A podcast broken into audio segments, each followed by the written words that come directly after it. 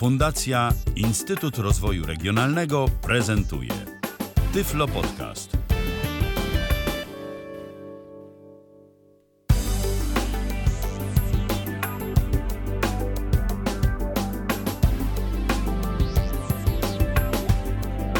Godzina 20 minęła w kalendarzu. Mamy wtorek, to jest trzeci dzień grudnia 2019 roku. Witam bardzo serdecznie przy mikrofonie Michał Dziwisz, ale ja tu sam nie jestem, bo w końcu, jak w każdy mm, wtorek po godzinie 20 zaczynamy kolejne spotkanie z Tyflo Przeglądem. Dziś okrojony skład i to bardzo.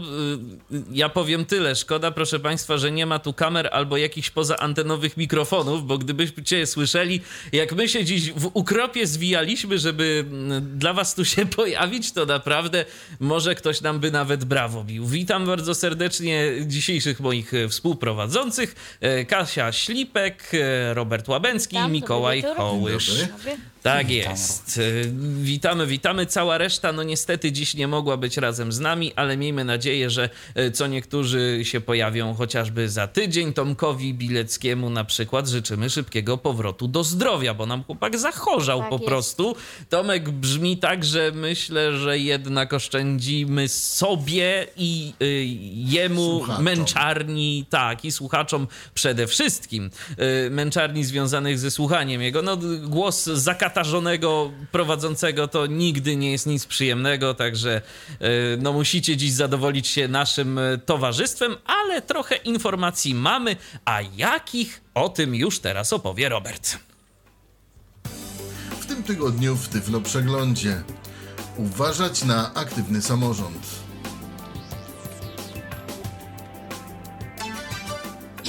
Na Carnegie Mellon University opracowano te technologię, która ma pomagać w udostępnianiu memów dla niewidomych. Coś niedobrego ciągle dzieje się z aplikacją Spotify na iOS. Co? Dowiecie się w Tyflo Przeglądzie. Będzie też kilka refleksji o nowym iPhone'ie 11 po dwóch tygodniach jego używania. Od pewnego czasu paski narzędzi w aplikacji Firefox są bardziej dostępne. Co dzięki temu możemy uzyskać? Posłuchajcie. Warszawa nagrodzona za dostępność. Przez kogo? Przez Polski Związek Niewidomych. Więcej szczegółów w naszej audycji. Konsultacje do programu Aktywny Samorząd y, Państwowego Funduszu Rehabilitacji Osób Niepełnosprawnych. Zapraszamy do 9 grudnia.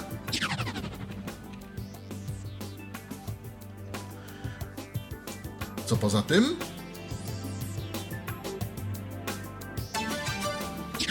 nowa aktualizacja firmware'u, czyli oprogramowania do notatników brailleowskich firmy ECE eBay.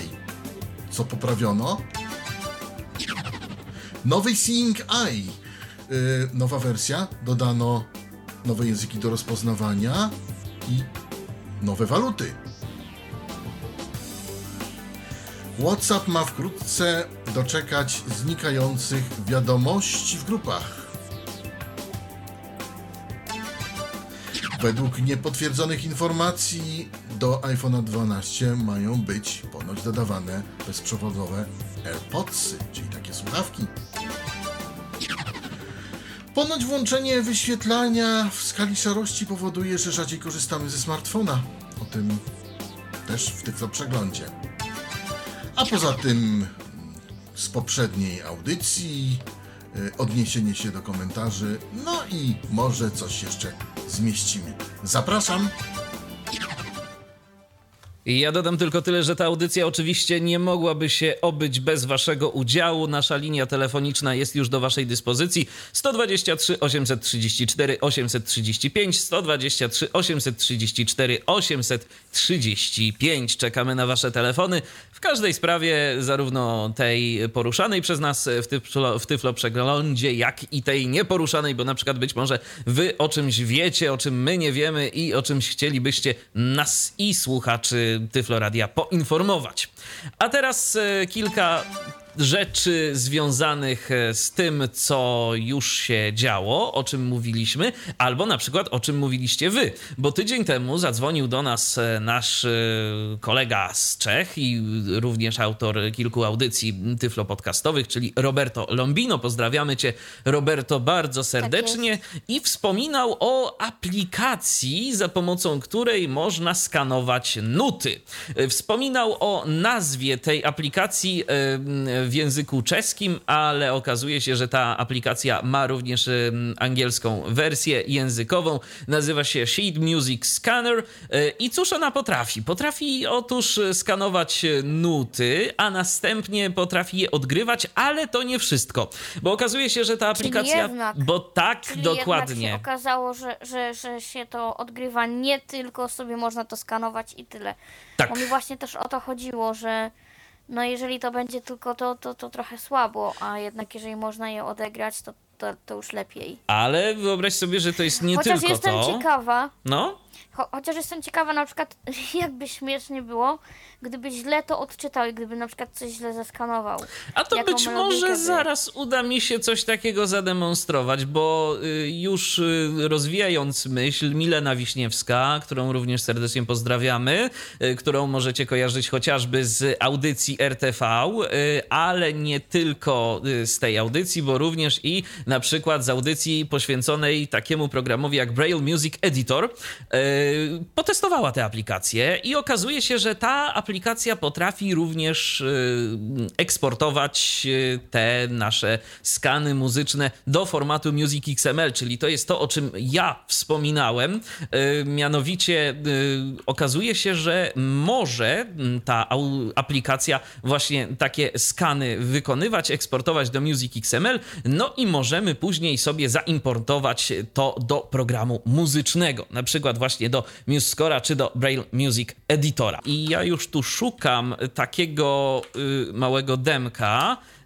Y, zaraz spróbuję to odtworzyć. Y, Jakie są problemy z tym narzędziem? Problemy podstawowe są takie, że niestety, y, o ile w miarę, przynajmniej w miarę, zachowuje mm, wysokość nut, to ma problem z zachowywaniem długości tych nut. To znaczy, czy to jest O. cała nuta, ćwierć nuta, jakaś tam szesnastka, ósemka, e, no to sobie nie bardzo z tym radzi i można to... Ale chodzi po prostu o to, że to Wartości, po o prostu wartości. jest złe skanowanie tego, czy, czy o, o samo odgrywanie, czy o co? To znaczy, no po prostu ta aplikacja, no nie jest do. Jeżeli chodzi o wartości tych nut, to znaczy, czy to jest tam A, C, D, y, F i tak dalej, No to, tak, to jest ok. Natomiast jeżeli chodzi o długości trwania tych dźwięków, y, no to właśnie z tym ma problemy. I Ale ze, ze skanowaniem, czy z odegraniem? z wszystkim. No bo skanuje to, skanuje to, co odgrywa. Skanuje to, co odgrywa. I jedna rzecz. Mm, No, z tego co wiem od Mileny, to niestety ta aplikacja nie za bardzo jest dokładna, jeżeli obsługuje ją osoba niewidoma. Jeżeli ktoś widzący zeskanuje te nuty, no to powiedzmy, że możemy się spodziewać jakiegoś w miarę dobrego efektu. Natomiast jeżeli ktoś niewidomy próbuje to skanować, to efekty są zdecydowanie gorsze i po prostu mamy coś tak naprawdę bezużytecznego. Czasem może się zdarzyć tak, że na cały utwór, który gdzieś tam mamy na jednej stronie, zeskanuje nam zaledwie kilka nut. No to wtedy przyznacie sami, Aha. jest to średnio używalne. No, rzeczywiście. No, także tak to wygląda. Ja może teraz zaprezentuję jakąś małą próbkę, y, jak to brzmi. Y, Ja sobie wyeksportowałem, bo dostałem plik y, XML-owy, Music XML. Ja sobie to pozwoliłem w MuseScore wyeksportować do Flaka i efekt tego jest taki.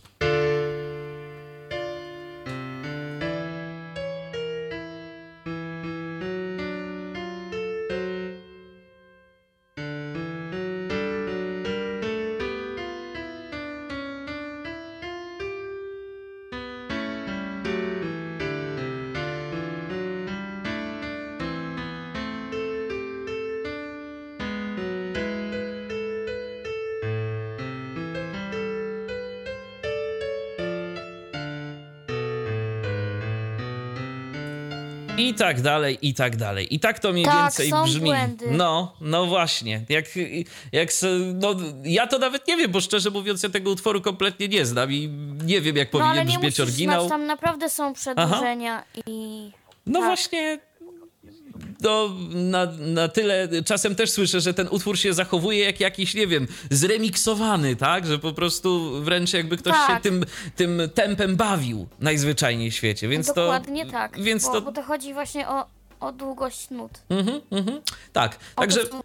Tak, także wartości są ok, natomiast długości mm, to, to już jest inna y, para kaloszy. No i nie do końca tak to działa, jakbyśmy sobie tego mogli życzyć. Ale jakaś tam alternatywa wobec tych naprawdę drogich, komercyjnych programów y, jest, y, które też taką funkcję posiadają. No pytanie. No tak, tylko że wiesz, jeżeli naprawdę jesteś w szkole muzycznej i chcesz sobie, nie wiem, zeskanować jakiś utwór i później masz go się uczyć, no to pff, to trochę średnio, no bo co? No właśnie chodzi mi o to, co zajmie nam dłużej yy, i więcej czasu. Czy poprawianie tego skanu, żeby było wszystko idealnie, czy po prostu, no nie wiem, zapisanie sobie tego od razu, na samym początku, tak jak to powinno być? No, nie wiem. yy, Nie prowadziłem żadnych yy, porównań, testów. Jeżeli komuś to się przyda, no to myślę, że warto mieć gdzieś na względzie Ale taką słuchajcie. aplikację. No, Ale słuchamy. słuchajcie, nie od razu Kraków zbudowano, aplikacja się rozwija, więc być może wiele rzeczy zostanie jednak poprawionych. E, Słyszałem, że to jest czeska aplikacja, e, nie wiem czy to prawda, a jeżeli jest Zdaje się, czeska, że tak. to może nasz pan Roberto ich pociśnie, że tak powiem troszkę i coś więcej uda się z tej aplikacji uzyskać. Miejmy nadzieję, wszak nadzieja umiera ostatnia. Ostatnie. Zgadza się. A teraz przechodzimy do kolejnego tematu. Yy, mianowicie. mm, no, mianowicie y, to informacja, którą nam zostawił kolega Tomek Bilecki. Yy, I to jest y, rzecz, która. Właśnie, jest bardzo dyskusyjna, bo ostatnio się pojawiła nowa e, funkcja w e, PKP Intercity, e, mianowicie możliwość wyboru miejsc. Mamy sobie rozrysowany plan wagonu i ponoć właśnie w e, pociągach e, Rozrysowany. no właśnie, i do tego zmierzam. I ponoć właśnie w pociągach tych premium, właśnie w Pendolino, możemy sobie wybierać miejsca, jakie chcemy Tylko w zarezerwować. Pendolino, a nie w Dartach? Może i też, może i też. Ja słyszałem... Wydaje mi się, że w Dartach W dartach też. też? No to okej. To y, ja jak najbardziej y, tu jestem w stanie się do tego y, przychylić. Ja gdzieś słyszałem takie informacje, że y, Pendolino, ale tu mam, że PKP Intercity. Tak mam, taką mam Nawet informację. nie wiem, czy, jak to jest z TL-kami. Bo przecież te Elki to też Ja ostatnio kupowałem i też miałem wybór do... Też miałem No możliwość mnie się też miejsca. tak wydaje, że to jest, o, chodzi o całe Intercity. Aha, no to okej, to Też mi okej, się też tak wydaje. okej, to w takim razie, no tym lepiej, ale właśnie, czy to działa? Są zdania różne na ten temat. Mm, Piotr Rakowski yy, na jednej z grup w- zaprezentował takie krótkie demo. Ja tego w tym momencie dema nie posiadam niestety pod ręką, żeby móc wam je jakoś pokazać. Natomiast, no Piotrowi to ponoć działało, natomiast Mikołaj Rotnicki, nasz fundacyjny specjalista, jeden ze specjalistów do spraw dostępności, przyjrzał się temu rozwiązaniu i okazuje się, że z takiego mm, audytorskiego punktu widzenia jest tam mnóstwo błędów dostępnościowych. Okazuje się, że są z tym poważne problemy i co zresztą również potwierdza Tomek, yy, któremu to nie do końca działało. Tam pojawiały się jakieś przyciski, jakieś grafiki, coś trzeba było kliknąć. bo- S- Jeżeli wiem od osoby widzącej, to tam jest taka grafika em, wagonów, które już mają zajęte siedzenia. I te siedzenia, chyba nie wiem, jakimś innym kolorem, w każdym razie jakoś są oznaczone te, które są zajęte i te, które są jeszcze wolne. Ale jak z tego co wiem, to jakby nie jest to dla nas dostępne i nie jest pokazane, które te siedzenia są wolne, a które nie. Nie, ja też nie słyszałam tej prezentacji Piotra Rakowskiego, więc trudno mi się do tego odnieść. Natomiast no, no w sumie nawet sama bym była ciekawa, jak możesz zaznaczyć, że to siedzenie jest wolne, a to nie. I tam powiedzmy tych siedzeń jest, no nie wiem, bardzo dużo. Mamy chyba telefon, więc Telefon, Mamy, mamy, coś mamy. słyszymy. Mamy telefon, już ten telefon odbieramy. Kogo witamy? Halo? Dzień dobry, dzień dobry. Ja, mnie nie ma na audycji, Tomek y, tutaj, ale, Cześć, Tomku. ale słucham. No to fajnie, że słuchasz. Także, także słucham i, no ale rzeczywiście głos mam taki. W każdym razie, y, kwestia jest tego typu, że, znaczy ja chciałem się odnieść y, do tego, y, do tych, do tych pociągów, w, Mhm. których, w których można to zamawiać. I sprawa wygląda tak. Można na razie przynajmniej w większości tych, które są, które są no, bezprzedziałowe, czyli te wszystkie Intercity, Intercity Premium, natomiast na razie z tego co wiem, te pociągi przedziałowe, które mają te wagony niekoniecznie od pierwszego do ósmego, tylko tam dziewiąty, dziesiąty, dwunasty, piętnasty w różnej takiej kolejności, no to generalnie tego się podobno zrobić nie da, przynajmniej na razie i też chyba nie we wszystkich tych wagonach, yy, no tych takich, tych tak zwanych elektrycznych zespołach trakcyjnych, czyli tych takich, prawda, pociągach y, ala bezprzedziałowe, podobno to się zrobić da, przynajmniej dla osób widzących. Dla nas, tak jak to mówiliście, są problemy. Tak. A mógłbyś coś jeszcze tak y, przynajmniej króciutko y, rozszerzyć tę swoją wypowiedź? Jakie ty miałeś problemy związane z dostępnością tego i z Tak, obsługą? już mówię. Y, To znaczy, kwestia, kwestia wygląda tak, że najpierw, ta, znaczy jest przycisk zwykły, który obiecuje dużo. Wybierz miejsce na schemacie, czy jakoś tak. I wtedy rozwija się na stronie, na tej samej stronie, niżej takie, takie okno, w którym, czy część okna, w którym można sobie wybrać numer wagonu. Y, Przy każdym wagonie są jakieś grafiki i trzeba nacisnąć Enter na tym numerze wagonu i potem pod tymi wszystkimi wagonami pojawiają się numery miejsc. Też przy każdym numerze miejsc jest jakaś grafika. Przy czym ta grafika nie ma ani, oczywiście nie ma żadnego e, alternatywnego opisu. I również ta grafika jest, znaczy nie jest w stanie Google jej rozpoznać, e, ten, ten silnik taki mudry, mudry chroma. E, I po prostu jest na przykład tam 11 grafika, grafika, grafika, 12 grafika, grafika, grafika, 13. To są teoretycznie miejsca, e, jakby no mniej więcej w takim samym porządku, jak one są w pociągu. Czyli nie jest, znaczy to, to, nie, to nie wygląda tak, że to jest jakby 1, 2, 3, 4, 5, 6 i tak dalej, tylko no nie wiem, tam teraz już nie pamiętam tych, tych miejsc, tam 2, 8, 4, 6, tam 1, 3 i tak dalej. Już teraz nie pamiętam jak, jaka jest numeracja Mhm. miejsc, ale generalnie to, to idzie według, według tej numeracji, która jest w pociągu. Yy, No i stukamy sobie Enter w miejsce, w miejsce, które chcemy wybrać. Dla nas nic się nie zmienia, dla widzących tam podobno się jak, jakby zahacza coś, ta grafika, która się Czyli to już jest podstawowy błąd dostępności, bo powinniśmy uzyskać jakąś informację o stanie, y, że my to wybraliśmy, Tak bo na przykład jak sobie, nie wiem, na chwilę odejdziemy od tego komputera albo coś nas rozproszy, to potem wracamy i nie wiemy, co tak naprawdę to się jest zadziało. problem.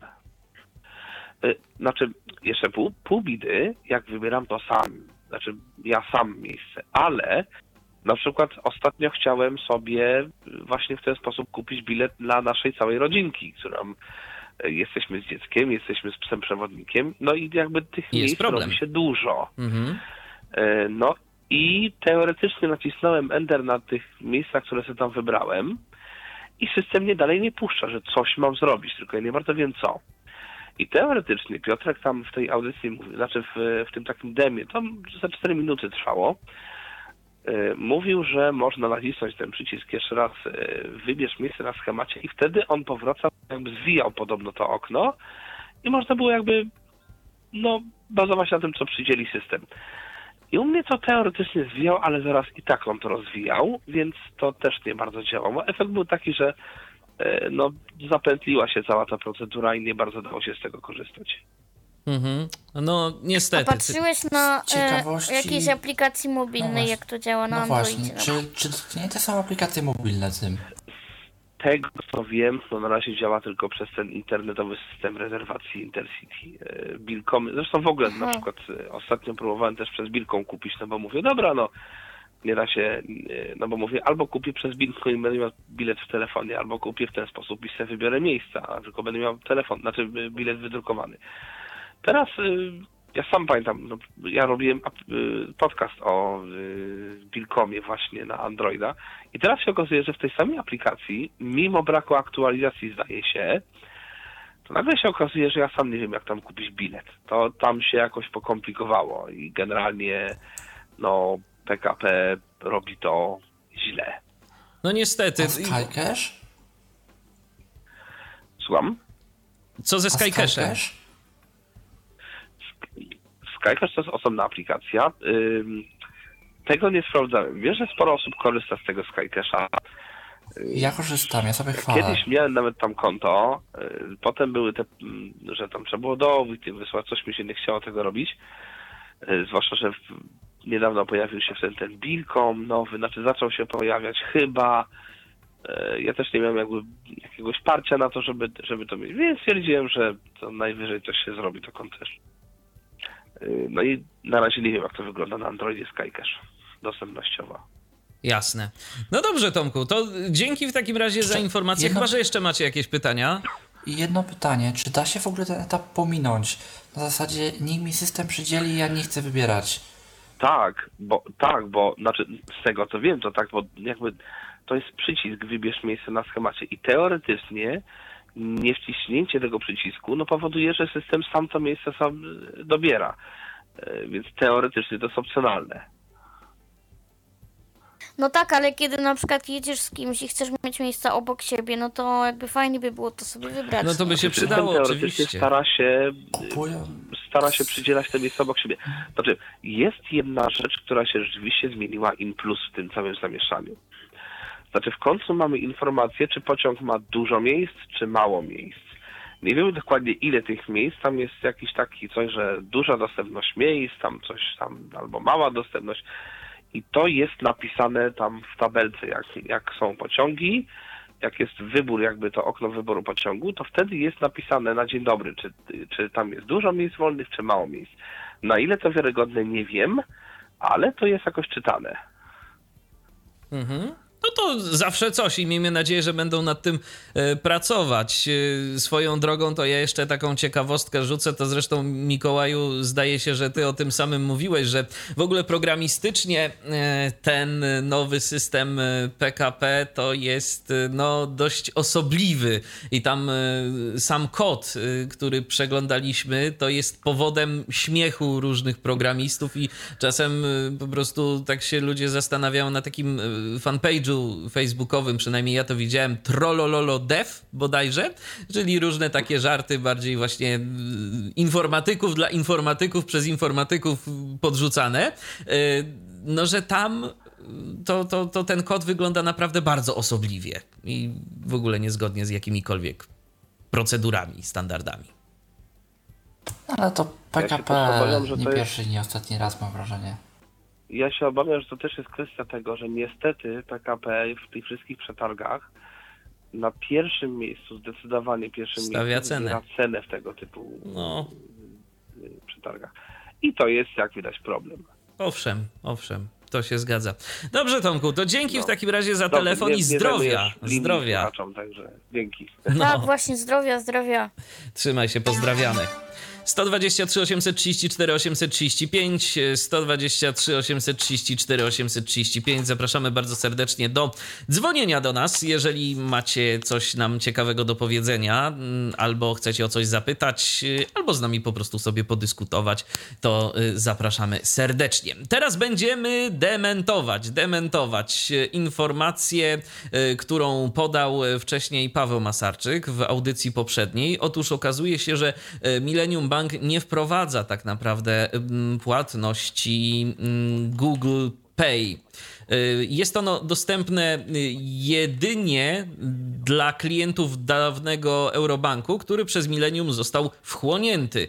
Y, I tu podziękowania dla słuchacza Sławka za czujność i uważność. Bardzo zresztą serdecznie również dziękujemy. Jeżeli mówimy jakieś rzeczy, no, które no, nie do końca się z prawdą zgadzają, to jasne, poprawiajcie nas, sygnalizujcie nam to, bo my też te informacje bierzemy z różnych źródeł internetowych, staramy się je weryfikować, ale no nie zawsze się to uda w dobie mm, tego, że po prostu ta, te informacje nas po prostu zalewają. Y, Teraz Tak, y, zaglądamy sobie do komentarzy pod audycją. Y, Tu mamy y, na przykład y, Mikiego, ale, ale nie tego Mikiego tutaj, który, czyli Mikołaja Hołysza, y, który, który jest z nami. Y, to jest inny Miki, bodajże Miki ma na imię Michał. Pozdrawiamy Michała.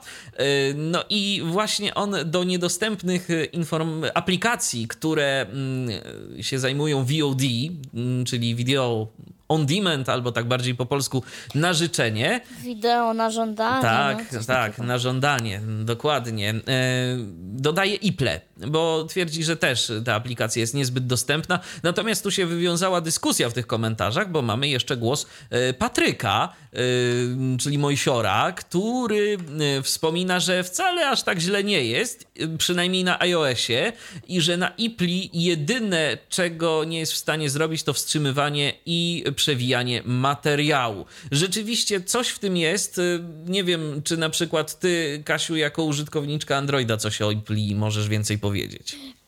Nie, dlatego, że ona dla mnie w ogóle też była nieintuicyjna i w ogóle nieczytelna, więc ja się z nią pożegnałam, jak szybko się z nią przywitałam.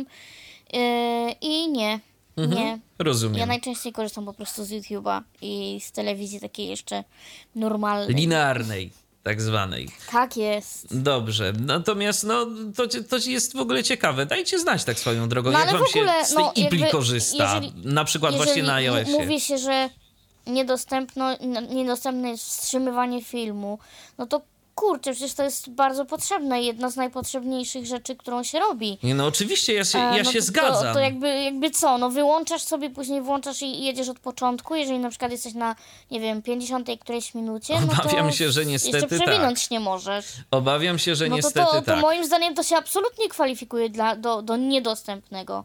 Mówienie, że to jest. Nie, no to jest w miarę dostępne, tylko nie można zrobić pauzy albo wznowić filmu, jest. No dla mnie to jest niedostępne. No właśnie, prostu. to jest odwieczna dyskusja, gdzie jest ta granica dostępności Tak, i gdzie jest niedostępności. granica dostępności, tak, tak. bo oczywiście, że wszystko można i ja bym tak bardzo chciał z jednej strony wszystko sobie przyrównać do wytycznych WCAG albo innych wytycznych, y, które mamy i tak naprawdę można wtedy powiedzieć bardzo o bardzo wielu systemach i narzędziach, że one są niedostępne A mamy telefon. i że jest z nimi problem. Mamy telefon, zaraz go odbierzemy, tylko skończę myśl, pozwólcie. Ale y, kwestia jest taka, że tak naprawdę, no, no okej, tu jest coś niedostępne, tu jest coś niedostępne, ale my tak naprawdę na co dzień musimy się z tymi y, niedostępnymi albo półdostępnymi narzędziami zmagać. Zresztą, Robercie, pamiętasz naszą dzisiejszą akcję y, z biletami na co to było? Przypomnij mi. Bilety. No ty mnie prosiłeś, żebym ci po, po, A, Żak Express. No Żak właśnie, Express. no właśnie. To, tak. to, może, to może kilka przewodnik. To może zanim jeszcze odbierzemy telefon, to kilka słów na ten temat opowiedz o swoich y, przygodach i jak się potem okazało, że jednak się da. Mm, No, tam jest coś takiego, że y, trzeba mm, wybrać y, przystanek początkowy i przystanek końcowy z takiego dziwnego, mm, rozwijanego czegoś. Y, I, I ja tego nie mogłem zrobić, powiem szczerze. Ty to zrobiłeś jakoś. Tak, ja to zrobiłem E. i powiem już wam, y, jak to można zrobić. Y, Po prostu trzeba. Mamy takie pola edycyjne i tam trzeba w to najzwyczajniej w świecie, zdaje się, nad tym polem klepnąć w nazwę, która nam się wyświetla, i pod tym polem edycyjnym nagle nam się zaczyna rozwijać jakaś taka lista, a jeszcze w to pole, jak coś wpiszemy, to y, nam się w tym momencie pojawia y, taki filtr, y, który umożliwia zawężenie tej listy, i wtedy, jak sobie klepniemy w element jakiejś tej listy, to nam zmienia się to, co jest nad tym polem. To ja wiem, to jest bardzo skomplikowane, A ja, ale ja po, jeszcze kró, króciutko. No. Co to jest za aplikacja i to w jest ogóle... strona internetowa. To jest strona internetowa, to jest przewoźnik, ym, który No jeździ sobie w województwie podlaskim na takich dalekobieżnych trasach. E, To ja bym musiał bardzo skomplikować, ponieważ kiedyś było Nie no, tak, że... wystarczy. Dobrze. I, tera, I teraz tak. Nie, no to- bo można by było powiedzieć, po co korzystasz z takich przewoźników, można by Nie, no, ale- z komunikacji publicznej, Nie, bo jej no. nie ma. Nie no, ale okej, ale okej, mi bardziej chodzi o to, co było dalej, bo to nie jest wszystko. No to nie jest wszystko, bo mm, słuchajcie, potem, potem jest taki numer, że jak już się w końcu to wybierze, co Midziemu się udało, a mi nie, ale d, oczywiście Midzi jest nadredaktor i, i umie więcej, no to wiadomo. Potem trzeba, słuchajcie, zrobić lepszy numer, bo no potem wybieramy bilet, od razu nam się, nam wchodzi do tego biletu promocja, ale nam chodzi o to, żeby kupić bilet poza promocją, bo on jest tańszy niż ten promocyjny. I tu się no zaczynają tak, bo my schodki. mamy ulgi na przykład, tak? Tak, dokładnie.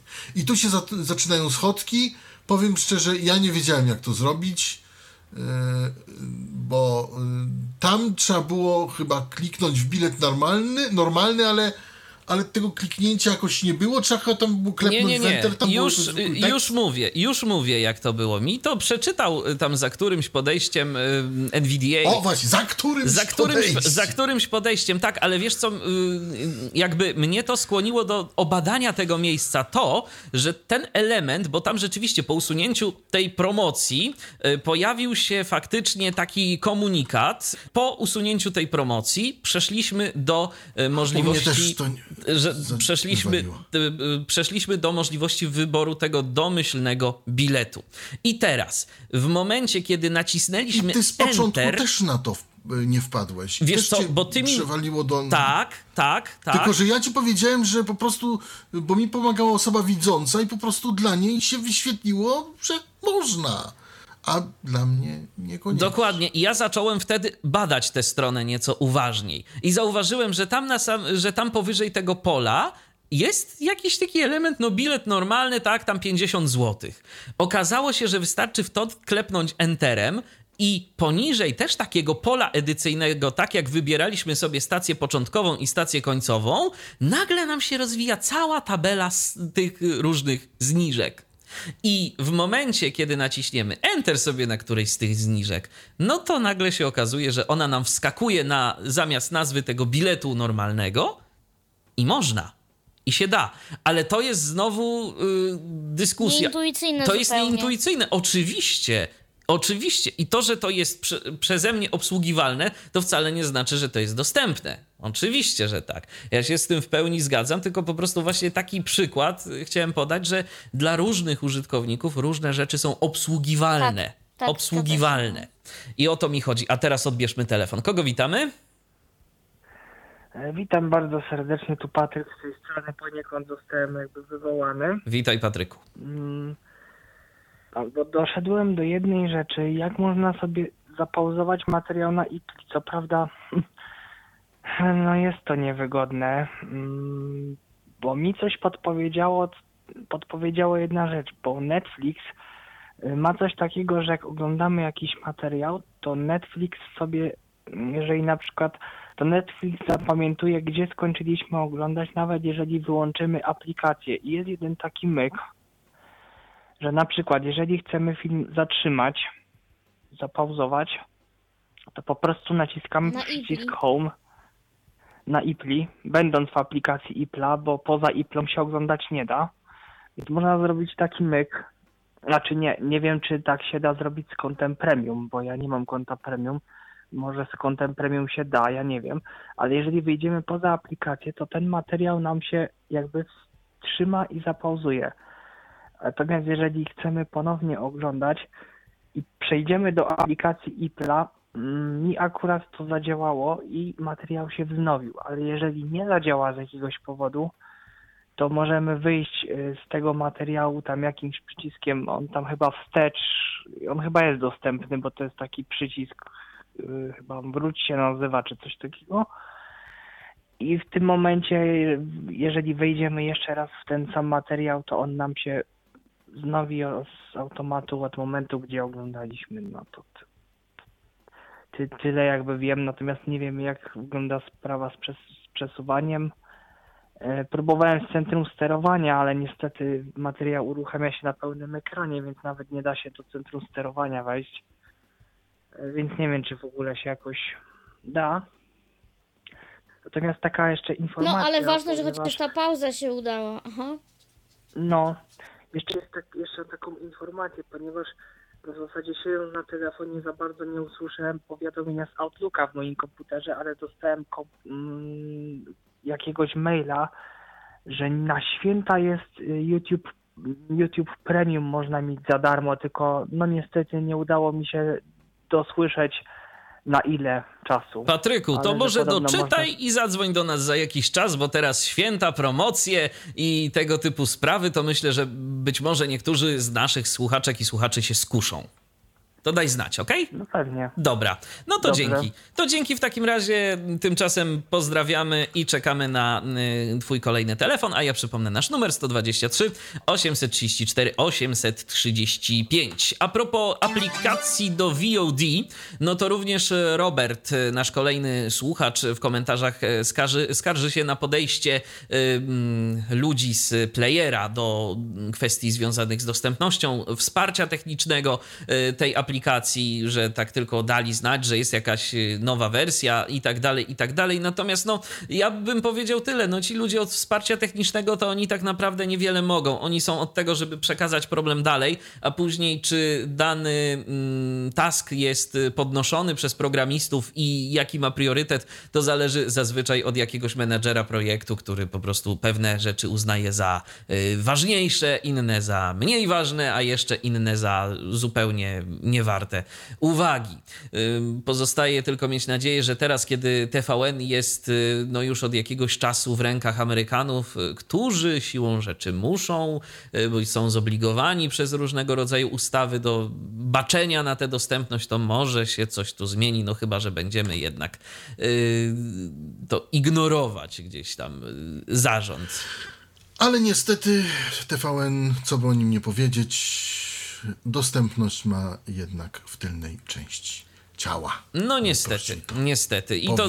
I to z audiodeskrypcją też są, też są tego typu Dokładnie. problemy. Jak chociażby robienie audiodeskrypcji najniższym kosztem, jakim się tylko da, na przykładzie chociażby programu rozmowy w toku. No przepraszam bardzo, ale to jest Albo coś szkoła. nie tak. Tak, albo, Albo szkoła. Tak. Natomiast ja akurat szkoły chyba z audiodeskrypcją nie oglądałem, ale, ale wierzę na słowo. Sebastian natomiast ma dla nas taką uwagę językową, że nie mówi się Apple.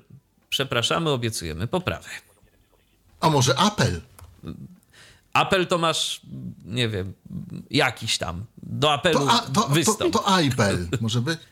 Może Wiesz być. co, chyba bardziej Apple. Nie, no, Apple. no, no. Apple, po prostu. Apple. Apple. Żartuję, Albo żartuję. Dobrze. A teraz co? Teraz już przechodzimy do bieżących tematów.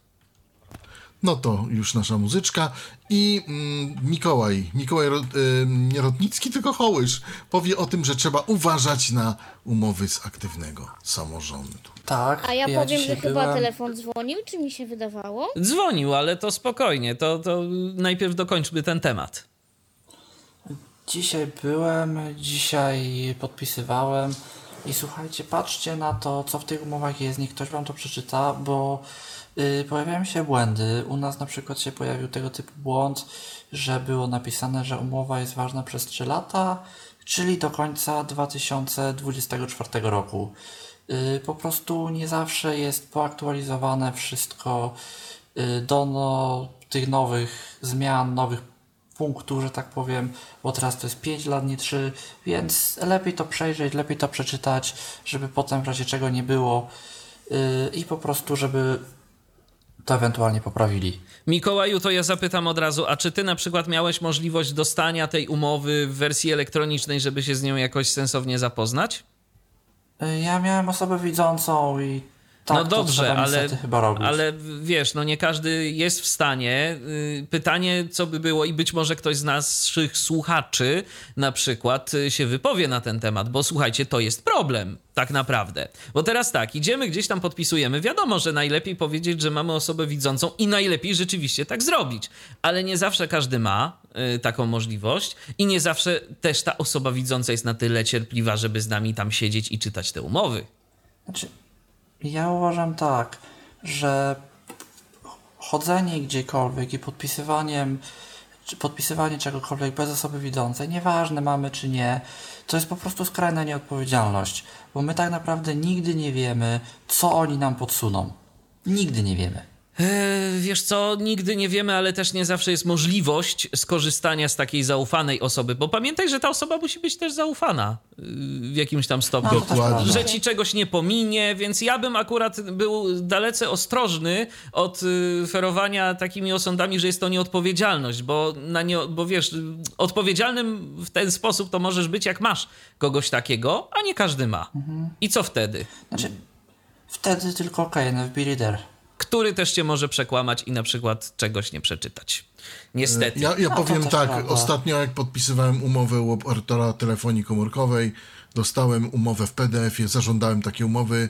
Yy, Nie żądałem w Braille'u, bo to jest szaleństwo, ale zażądałem w Ale w elektronicznym, PDF-ie, tak, PDF-ie. A Ja, jak sobie ją spokojnie Jak przeczytałem. że to, co jest na kartce, jest zgodne z tym PDF-em? Znaczy potem y, zapytałem osoby widzące już tak po, mm, że tak powiem po mm, pokrótce, tak? Czy się zgadza ta treść. Y, No a poza tym potem już w pakietach, jak już dostałem tę ofertę, no to wszystko się zgadzało.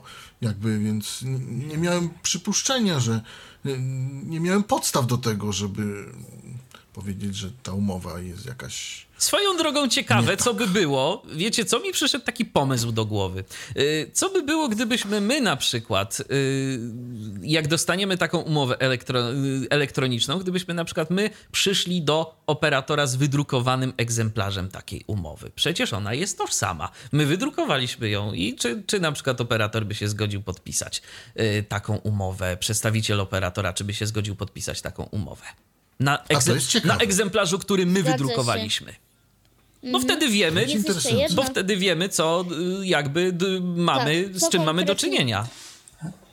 Ciekawości, Jeszcze jest Robercie, jedna rzecz, Nie bo, było e, jakichś ciekawych danych na tej umowie, bo ja już słyszałem o takich przypadkach, że ktoś właśnie dostał, zażądał sobie PDF-a w wersji elektronicznej i to jakiejś poważnej umowy i dostał umowę po prostu z bardziej nawet szablon z czyimiś danymi przykrytymi białymi prostokątami, ale dla screenreadera jak najbardziej widocznymi. I PESEL, numer dowodu, wszystko. Super. E, nieźle, ale tutaj akurat tak nie było. Nie było. Tu naprawdę nie narzekam. Cztery lata już używam e, tych e, danych, że tak powiem, tej umowy używam e, i, i nie narzekam. Naprawdę to było profesjonalnie zrobione. No to bardzo dobrze. Nie wiem tylko, czy nie ma, e, ale to mówię, ktoś mi kiedyś tak powiedział, natomiast ja nie wiem, czy to jest prawda. Ale czy nie jest przypadkiem tak, że mm, ci, którzy podpisują między nami, e, z nami tą umowę, nie są zobowiązani nam jej przeczytać, chociażby po pokrótce? Wiesz, Bo ja na przykład tak miałam w banku. No teoretycznie byliby jakoś, tak przynajmniej mi się wydaje, ale ja tu nie jestem ekspertem od prawa, więc y, wolę się jakoś wiążąco nie wypowiadać, ale zawsze poprosić można i myślę, że myślę, że jeżeli jesteśmy na miejscu, to mamy jakieś kilka y, możliwości, żeby na kimś po prostu jakoś w miarę też oczywiście z kulturą odpowiednią, ale wyegzekwować jednak y, dostarczenie nam tej umowy w dostępnej formie. Zawsze może się zwrócić do kogoś wyżej, y, bo też już miałem takie przypadki, że po prostu jak ktoś nie wiedział, co tam zrobić, no to dzwonił sobie wyżej do jakiejś tam centrali albo w- nadrzędnej pewnie. komórki i wtedy zawsze można jakoś tam dotrzeć. Wiadomo, że się trochę naczekamy, nasiedzimy, y, ale no cóż, nikt nie mówił, że będzie łatwo. Tymczasem mamy kolejny telefon. Kto jest z nami? Halo? Y, To ja, Patryk. Dzwonię ponownie z informacją o YouTube Premium.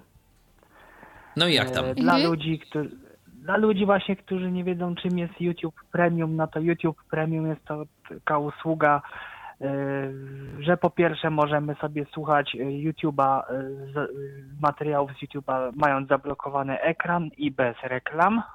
A jak wiemy w normalnym YouTubie są reklamy i odblokowany ekran musimy mieć. Po drugie, w skład usługi YouTube Premium wchodzi nowo otwarta usługa w Polsce mm, od maja, czyli YouTube, YouTube Music, znana jako YouTube Red. I co ciekawe, nawet po dziś dzień gdzieś w jakiś tam, jak się kupuje tą usługę, to nawet jest napisane YouTube Red zamiast YouTube Premium, gdzie gdzieś tam jeszcze tej usługi nie zmienili. Czyli takie, taka właśnie alternatywa dla Spotify, moim zdaniem dostępniejsza. ale to akurat jest moja opinia. I na to, no i właśnie YouTube Premium, w którego skład wchodzi YouTube Music, jest dostępny przez. y, Jest promocja na 3 miesiące za darmo. Y, Promocja trwa do 5 stycznia 2020 roku. Od dostałem tego maila no parę minut temu i właśnie taką informację w tym mailu otrzymałem. Więc świeżynka. Także- Więc świeżynka od YouTube. Sprawdziłem, czy na pewno od YouTube'a. Tak, od YouTube'a, bo jest link, gdzie można takie premium sobie. Nie wiem, jak to jest z użytkownikami, którzy próbowali, tak jak ja, bo ja sobie próbowałem na samym początku YouTube Premium, jak to wchodziło do Polski. E, Co tam było chyba przez 5 miesięcy za darmo, z tego co pamiętam, więc ciekawy jestem, czy byłbym w stanie to po raz drugi sobie włączyć przez jakiś iTunes, czy, czy, czy, czy tak normalnie, znaczy przez aplikację mobilną, czy tak normalnie. Nie wiem, będę to sprawdzał po audycji, w razie czego napiszę w komentarzu. Napisz w komentarzu, żeby już po prostu te, tego tematu nie ciągnąć przez cały program, Patryku, ale z góry dzięki za jakieś testy. Ja jeszcze troszeczkę proszę bardzo. przedłużę. Jestem ciekawa, jak się z takich promocji wykaraskać, bo to jest. e, to jest niestety problem wielu, wielu, że na przykład, dobra, no to masz subskrypcję na dwa tygodnie, a potem ewentualnie możesz sobie z niej zrezygnować. Ale Tylko przecież... ta rezygnacja jest tak zakopana. Nie, ale, ale ja to powiem, jak to działa. Jeżeli ja na przykład mam sobie aplikację, jeżeli mam sobie na przykład aplikację YouTube na telefonie i na przykład w iTunesie, jak sobie dam, wypróbuj tam YouTube Premium y, przez tam jakiś okres, to na przykład mogę e, oczywiście potwierdzić tam Touch ID, że, że jak najbardziej chcę wypróbować. Pojawia mi się informacja, że teraz rozpoczęto, że twoja darmowa subskrypcja się zacznie wtedy i wtedy i zostanie po tym dniu, od, zostaniesz obciążony tam kosztami. Poza tym warto tu, Ja Patryku, raz- warto tu, Patryku, powiedzieć o jednej ważnej rzeczy. I to jest, ja nie wiem, y, jak to działa na Androidzie, to nam może Kasia zaraz powie, jako użytkowniczka tego systemu, ale ja chciałem powiedzieć, że właśnie y, w, jeżeli chodzi o iOS-a, to jest bardzo fajnie, że Apple tak naprawdę nie pozwala, oczywiście to jest y, z punktu widzenia biznesowego, bo oni tam sobie za to coś biorą, jakieś pieniądze, ale Apple jako takie nie pozwala, żeby jakiekolwiek zakupy w aplikacjach były dokonywane za pomocą mechanizmów wewnętrznych. To wszystko, te wszystkie subskrypcje i te wszystkie rzeczy muszą przejść przez zakup wewnątrzaplikacyjny i przez subskrypcję. I co to nam daje? Daje nam to, że potem wchodzimy sobie po prostu do naszego jakiegoś tam, y, do, do naszego Apple ID i mamy te nasze wszystkie subskrypcje wylistowane i z każdej się bez problemu możemy wypisać. Nie trzeba tego szukać. Ja nawet robię taki myk. Nic mi o bardzo tym nie ciekawy. wiadomo, żeby coś takiego było ja na, przykład, Androidzie. Ja na przykład robię bardzo ciekawy Jest, myk. z tego co słuchajcie. wiem jest. Mm, Nie jest to aż tak przestrzegane, ale jeżeli kogoś złapią na tym, że y, jakieś zakupy przechodzą poza Google Playem, to ma z tego co wiem duże problemy. Ale nie, mi chodzi o tą listę. Y, Listy może nie być, ale to też wszystko musi iść przez Google'a. Nie no, tak, tylko że widzisz, mi chodzi o sam problem, żeby na przykład się wypisać z takiej aplikacji, z No tej to z, tym, to z tym ja nie że mam... nie ma ja takiego właśnie jednego miejsca. Aha. ja właśnie chciałem powiedzieć, co ja robię, bo często już miałem, słuchajcie, taką sytuację. Kupiłem sobie tak dla, e, tak dla wy- wypróbowania Duolingo Plus, usługę do aplikacji Duolingo, żeby tam uczyć się bez ograniczeń. I słuchajcie, trzeba, te, trzeba tego pilnować, bo jeżeli się zapomnimy, jeżeli sobie nie przypilnujemy, na przykład dajmy na to usługa trwa, y, darmowa trwa tydzień, jeżeli my po tygodniu sobie o tym zapomnimy, no to rybka zostaniemy, zosta, zostaną nam obciążone. A ja są, mam taki patent, który działa. Przypuśćmy, biorę sobie YouTube Music na 3 miesiące tą usługę. Daję, wypróbuj, potwierdzam Touch ID, tam tralalala, dostaję komunikat, zakup sfinansowany. Wchodzę jeszcze raz w Apple ID usługi, klikam w ten, y, w ten YouTube Music, tą usługę daję, anuluj. Tak. I w tym momencie I w tym momencie... napisane, że jeżeli, Mhm. Zgadza że się. jeżeli anulujesz, y, to i tak ta usługa będzie działać do końca. Tak, I czyli po prostu to się zgadza, natomiast e, to się zgadza, no natomiast jak ktoś nie pilnuje swoich własnych subskrypcji, no to przepraszam bardzo, ale to jest sam sobie winien, e, tym bardziej, że, e, że wszelkiego rodzaju powiadomienia o tym, że twoja subskrypcja zostanie odnowiona i tak dalej, i tak dalej, to my dostajemy jeszcze przecież, przynajmniej ja to cały czas mówię w przypadku iOS-a, dostajemy mailem, dostajemy powiadomienie. To nie jest tak, że coś nam się nagle dzieje bez naszej wiedzy. To wszystko jest. Po, No akurat są, ja mam są, Apple ID gdzie indziej niż mojego maila no to Patryku, to ja to że- już na to nic nie poradzę. Tak jak mówię, no y, inną rzeczą jest to, jeżeli nie ma łatwego Człowiek dostępu do tego, to jest raz, ale jeżeli po prostu coś jest y, łatwo dostępne, do czegoś możemy swobodnie dotrzeć, a po prostu o to nie dbamy, no to już jest inna sprawa i tu, tu będę jednak bronił y, jakichś tam biznesowych y, pobudek Apple'a na przykład. Dobrze, to czy coś jeszcze? To wszystko. Dobra, to dzięki serdeczne za telefon. Pozdrawiamy i do usłyszenia. Y, Jakiś y, telefon mieliśmy w międzyczasie, ale nam się ten telefon rozłączył. Y, No cóż, przykre. a- 123 834 835 to telefon do naszego studia. Cały czas czekamy i zapraszamy. Owszem. A tymczasem e, na Carnegie Mellon University opracowano mm, technologię wspomagającą memy dla niewidomych, albo dostępność memów dla niewidomych. Yy, I oczywiście ty, Michale, o tym. Ale mamy telefon, oczywiście. Mamy telefon. No to dobrze, to może najpierw odbierzmy To ten telefon. Dobrze, to telefon, zanim ja się jeszcze tu rozgadam. Kogo witamy, halo? A to znowu ja, czyli Cześć, Tomku. prowadzący, nieprowadzący. Witaj. E, Dwie rzeczy, do których chciałem się odnieść. Okej. Mm, Pierwsza rzecz, no to w kolejności od ostatnich e, tych, które, które były, czyli subskrypcje w Androidzie. I jest zakładka w menu, jest ten przycisk taki... Liczyłam na to, że zadzwonisz. który- A, widzisz, i się nie pomyliłaś. E, Jest przycisk e, ten e, na górze, po lewej stronie, otwórz pasek nawigacji, on się chyba nazywa. I to jest Tak. przycisk, którym wchodzi do menu i tam jest między innymi subskrypcje. I tam mamy wszystkie subskrypcje, o ile jakieś wykupiliśmy. Jeżeli tego nie mamy, to jest tylko informacja, że no tu się pojawią subskrypcje, jak w ogóle chcesz, to sobie coś tam zasubskrybuj i oto tutaj masz najlepsze subskrypcje. Tadam, jakiś tam przycisk rozpocznij, czy, czy coś tego typu i wtedy właśnie I pokazuje masz, się. i masz y, mm, takie y, właśnie, y, kiedy to ci się kończy i tak dalej, i powiadomienie, że już, nie wiem, jutro ci się kończy darmowy, darmowy ten okres y, Z tego co pamiętam, tak, z tego co pamiętam, tak, bo ja to sobie kiedyś wykupiłem ten YouTube Music. Znaczy inaczej, akurat Ale nie w ogóle, mi chodzi o... z reguły okresy prób, y, nie pamiętam dokładnie jak tam jest z tymi datami, zresztą to y, Google też chyba zmienia. Y, Nie pamiętam, czy są jakieś maile ostrzegające, że już za chwileczkę, już za momencik. Tego nie wiem.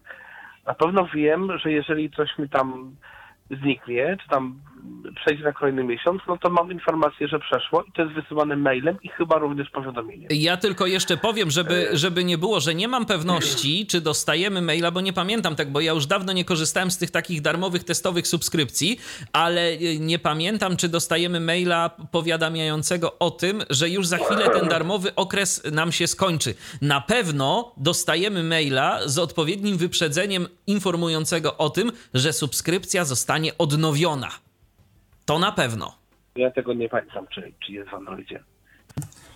E, Także- Co na pewno ja natomiast robię, przynajmniej jeżeli ciekaw- jakiekolwiek darmowe subskrypcje zakładam, po prostu w momencie kliknięcia zasubskrybuj, od razu przytrzymuję Home'a i proszę Siri, ustaw mi przypomnienie ze 3 dni wcześniej, anuluj subskrypcję w tym i w tym i w tym.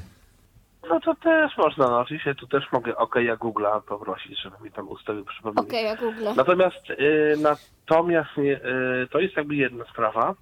Jeszcze tylko powiem, że na przykład ja zus- zasubskrybowałem YouTube Music i to jest ciekawa rzecz, bo YouTube Music to niby jest subskrypcja, ale to jakoś inną drogą schodzi i to jest jakoś inaczej pokazywane. Jeszcze nie wiem jak, dokładnie jak, ale to jest jakoś to jest inaczej.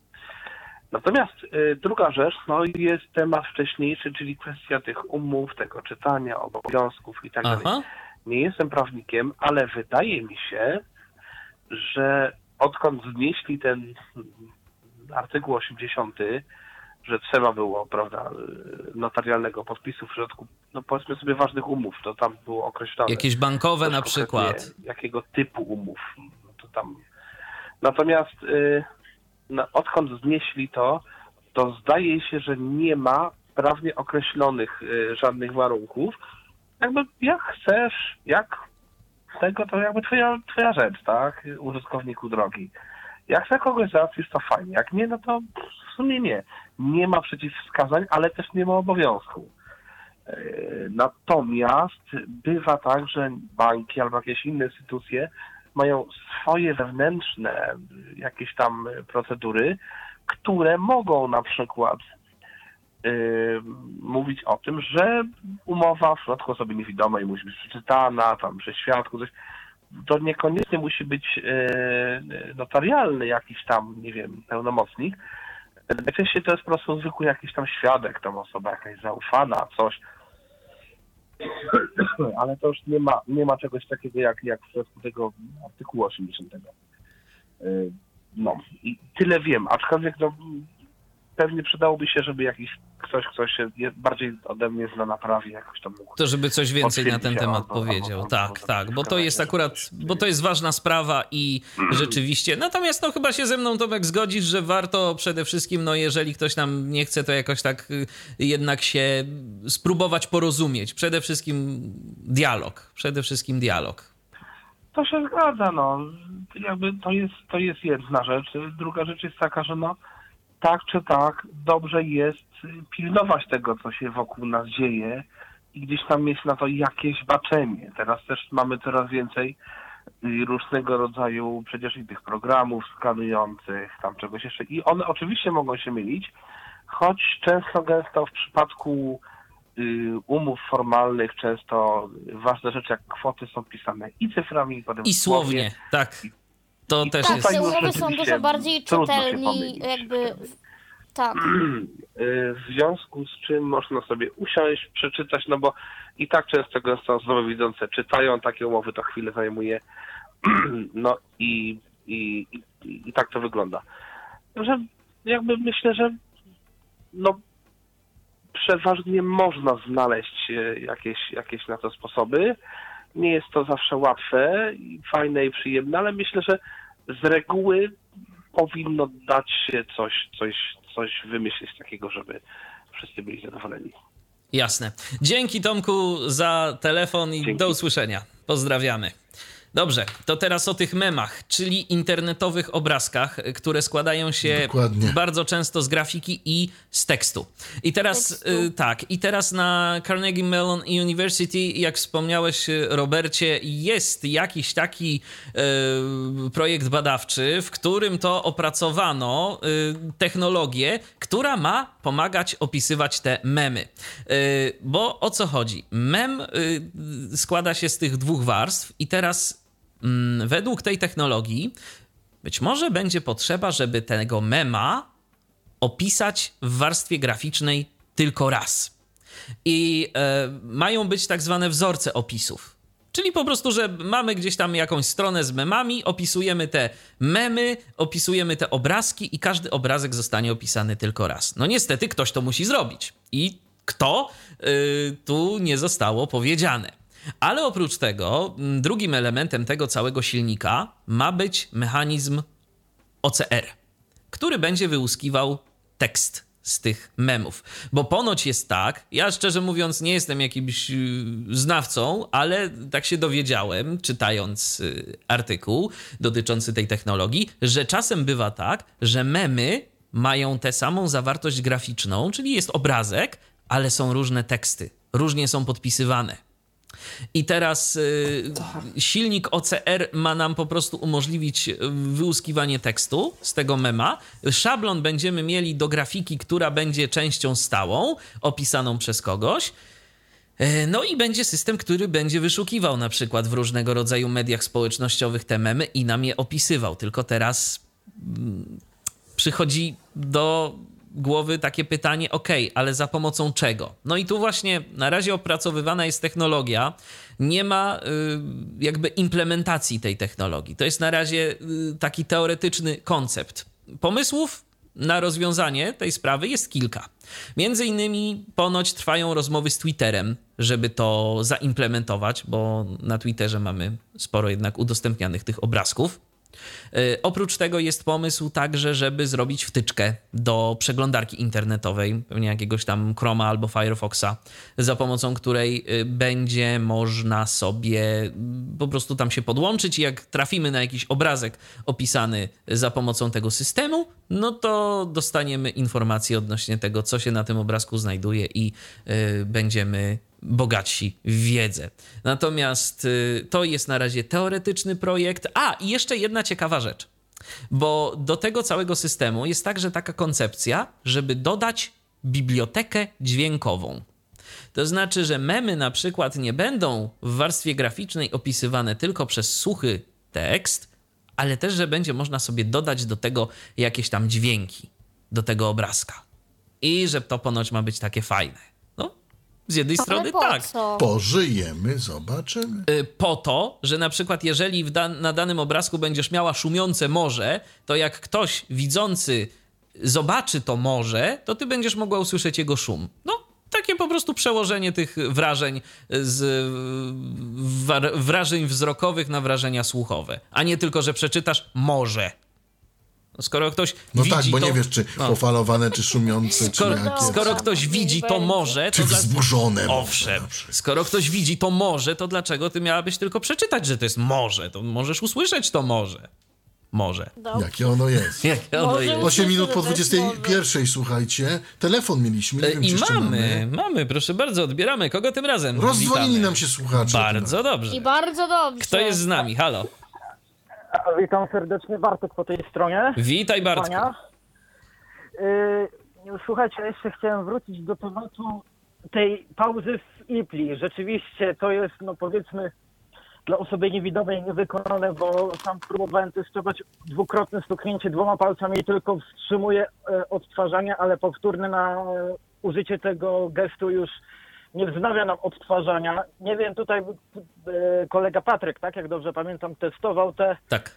e, mi- minimalizowanie za- zasobnika i e, powtórne otworzenie tej aplikacji na danym odcinku, tak, jeżeli zamkniemy aplikację, tylko że w ten sposób to jest powiedzmy tak sobie szczerze dość trudny dla osoby, która no w ujmę to tak, w wynikach mamy n ilość jakichś tam odcinków, a zauważyłem, że podczas wyszukiwania nie zawsze ta kolejność jest identyczna, jest zawsze, ta, jest zawsze troszeczkę inna.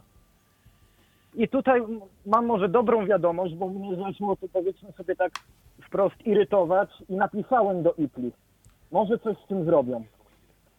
Do działu technicznego IPLI może rozwiążą nasz problem, no tutaj trzeba było Ale Bartku, czy od razu zapytam, czy ty dostałeś jakąś informację zwrotną od nich? Tylko po, dostałem informację, że przekazali do działu technicznego, będą nad tym pracować i próbować e, rozwiązać Mhm. ten problem. Jeżeli coś e, się Czyli ruszy w tej sprawie, to na pewno, co, no, jeżeli po, no, dam powiedzmy sobie czas do końca roku, jeżeli nie dostanę żadnej odpowiedzi, no powiedzmy, że będę troszeczkę To będziesz tutaj monitorował sprawę, dalej, tak? interweniował. Super. Znaczy się, no, będę, będę się domagał tego, bo jako użytkownik, nieważne czy niewidomy, czy nie, mam prawo korzystać w pełni, tak? Bo osoba widząca sobie dotknie palcem w jednym miejscu i już ma pauzę zrobioną, sobie przewinie. My nie, my nie mamy takiej możliwości. Oczywiście, że tak. No Oczywiście, zgadza się. Tylko y, w aplikacji y, Player działa na takiej zasadzie, że możemy albo blokując całkowicie ekran, y, znaczy no, ekran, czyli wciskając przycisk Power albo do zasobnika zminimalizować aplikację i to nam się zrobi. Że, że się spauzuje i po ponownym otwarciu, ale nie zamknięciu a- aplikacji z daną, z otwartym wideo, nam się to po prostu wznowi. Bartku, y, Ale- jedna rzecz. Przeważnie. Przeważnie, nie zawsze. Tak to jest przewidziane, że tak to powinno działać, ale nie zawsze tak Ja się dzieje. Ja się że- spotkałem, że ja się spotkałem, ale na całe szczęście tam wystarczy stuknąć w jakiś taki element, y, nie pamiętam teraz jaki on jest, jak on jest opisany, coś tam view y, albo, albo podobnie. A tak, I bo jak bo przesuniemy, się chyba...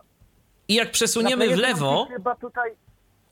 Y, Mogę dokończyć? Jak przesuniemy w lewo, Mhm. to nam się y, pojawia przycisk play. Ten przycisk play nie zawsze za pierwszym podwójnym stuknięciem nam chce zadziałać, ale jak tak w niego parę razy tam stukniemy, to y, bardzo często nam ten materiał wideo zacznie się odtwarzać. Musimy tylko pamiętać, że podczas odtwarzania na playerze nam się ekran robi poziomo. Chyba Tak. jest tak w każdym przypadku. Tak, to się zgadza. żeby o tym pamiętać. I tylko właśnie Michał, takie pytanie do Ciebie, bo ja słuchałem poprzednie, e, poprzedniego też przeglądu z zeszłego tygodnia Aha. i mówiłeś o tym, że można w playerze odtworzyć e, wideo właśnie bez e, konieczności wyłączania voice-overa. Zgadza się. Mówiłeś, że tam trzeba... Możesz przypomnieć ten sposób, bo ja próbowałem po- postępować zgodnie z Twoimi wskazówkami. Trzeba po prostu stuknąć, trzeba stuknąć w nazwę odcinka, w nazwę odcinka konkretnego. I u mnie to zadziałało. No dziwne, bo na przykład jak mamy, no powiem tutaj, y, użyję nazwy, nazwy właśnie na, na przykładzie milionerzy, bo ostatnio Aha. powiedzmy sobie wprost, że player sobie zrobił tak, że większość jest płatnych e, wideo, to e, akurat w przypadku milionerów na przykład klikam na najnowszy odcinek, który już jest dostępny w aplikacji, no i niestety mi się samo nie odtwarza. No, na przykład y, powiedzmy, że będzie odcinek 337. Bartku, na przykład, powiem tyle. Ja też słyszałem, że u niektórych to nie działa. Jeszcze nie wiem o co chodzi, ale y, też y, z takimi opiniami się spotkałem, że nie u każdego to działa. Y, ta informacja nie jest y, mojego autorstwa, to nie jest moje odkrycie. Znalazłem je na którejś z grup facebookowych, sprawdziłem, czy u mnie działa i okazuje się, że u mnie zadziałało, więc się dzielę. Ale masz rację, że nie u każdego to działa. Dlaczego? No to jest pytanie, na które odpowiedzi niestety nie znam. No to, tutaj można porównać, Wiecie co, i play, jak po i prostu- player. No dobra. Jest taka tendencja, że... Nie, proszę, no to proszę bardzo. Nie, nie, tutaj chciałem powiedzieć tylko, że zarówno Ipla i player mają, że tak powiem, swoje wady, bo albo tu czegoś nie możemy zrobić, albo w playerze czegoś sami nie możemy zrobić. To się zgadza. No nie ma, Tak, nie ma tak, aplikacji, tak, tak nie Ipli ma mo- aplikacji tak Ipli Nie możemy idealnej. zrobić pauzy czy, czy, czy przewijać, to tak samo nie możemy samodzielnie odtworzyć wideo w playerze. Zgadza się, oczywiście. Dobrze, Bartku. Ja ci bardzo dziękuję za telefon. W takim razie trzymaj się No, i. Jeżeli, jeżeli Aha. oczywiście chcecie, to będę miał jakieś informacje. Dobrze. W komentarzach podrzucić, albo Oczywiście. przy następnych e, odcinkach Tyflo Przeglądu poinformuję o działaniach, jakie IPLA zrobiła w naszym kierunku. Oczywiście, że tak. Bardzo cię proszę o to. Bardzo Ta, prosimy. tak, ta, ta, ta audycja w końcu jest y, dla was z waszym udziałem i po to, żeby, y, żeby te wieści się gdzieś tam rozchodziły y, dalej i jeżeli coś ci Mo- się może uda tylko apel, zdziałać, to jeżeli moi- prosimy. Moja prośba nie pomoże, to też proszę i uder- uderzajcie. Dobrze. Na adres mailowy pomoc ma- małpa IPLA TV można pisać. Oni muszą przyjąć to zgłoszenie, bo jeżeli zauważą, że jest więcej takich tego typu zgłoszeń, to może wtedy zadziałają, bo jednostka no, może nic nie zdziałać. Bartku, ja ci życzę wszystkiego najlepszego. Ja powiem tylko tyle. Ja pracowałem przez kilka chwil w spółce Redefine, o ile ta spółka się jeszcze tym zajmuje, ale chyba tak. To jest spółka, która się zajmuje IPLą i, i powiem tylko tyle, że mm, wtedy ta spółka miała dostępność tam, gdzie i TVN ma dostępność. I mnóstwo ludzi pisało w Dodajmy sprawie tylko, IPLI. Robercie, że było to 11 lat temu. Tak, było, tak, tak, to prawda, to prawda. Natomiast Wtedy według mnie wiele się mobilne nie zmieniło. były aż tak popularne. To też jest prawda i tam były bardzo duże problemy z aplikacją y, Windowsową. To do dziś chyba to nie działa. Ja w ogóle nie wiem, czy jest jeszcze i plana Dokładnie. Windowsa jako taka, bo Jest, przez stronę też można teraz to oglądać i to chyba Tak. lepsze rozwiązanie. Przez Ja stronę powiem, lepszej, jeżeli tak. chodzi o aplikację i IPLI na Windowsa, to też no, może to było spowodowane tym, że korzystałem na e, Windowsie XP. Nie każde wideo chciało być odtwarzane. No Pamiętam całkiem, całkiem to kilka możliwe. lat temu. Tam w tej aplikacji był i czat, można było rozmawiać na temat tych filmów. Nie Oczywiście wiem na to wszystko przykład, bo niedostępne. tutaj jeszcze, o, skoro już mówimy szybciutko o Ripley, to tylko dokończę swoją myśl, żeby nie zapomnieć. E, Też miałem problemy z, Iplą w Mozilli, gdzie był obraz, a gdzie nie było dźwięku. A tak, przez chwilę były takie problemy. Nie wiem, jak to teraz. One są dalej. A, one są one, dalej. one są dalej, tak. Jeżeli chcemy, zresztą tak, bo chodzi... Też był... Mówię, że był ten problem poruszany też na grupie niewidomi i niedowidzący, bądźmy razem, było o tym głośno. Powiem tak, Ale jeżeli chcecie, żeby wszystko wam chodziło w IPLI, używajcie bazyliszka, bo niestety jest coś takiego, że Mozilla nie wspiera jakichś tam kodeków i stare materiały y, nie działają w Mozilli z jakiegoś powodu. Właśnie jest obraz, nie ma dźwięku. Y, Tak to w tej chwili jest. Nawet w tych najnowszych Firefoxach. Y, Natomiast y, na przykład bazy, w bazyliszku chodzi to wszystko tak jak trzeba. Nie wiem, czy to jest wina Mozilli, czy IPLI, y, nie jestem w stanie tego ogarnąć. Ja tylko ale jeszcze przypomnę, że Mozilli, bo na Chromie Bazylisk... działa. Ja tylko przypomnę jeszcze, że, że Bazyliszek to jest właśnie przeglądarka Basilisk. y, Basilisk się ją pisze. Swego czasu pokazywałeś Robercie ją w Tyflo Podcaście.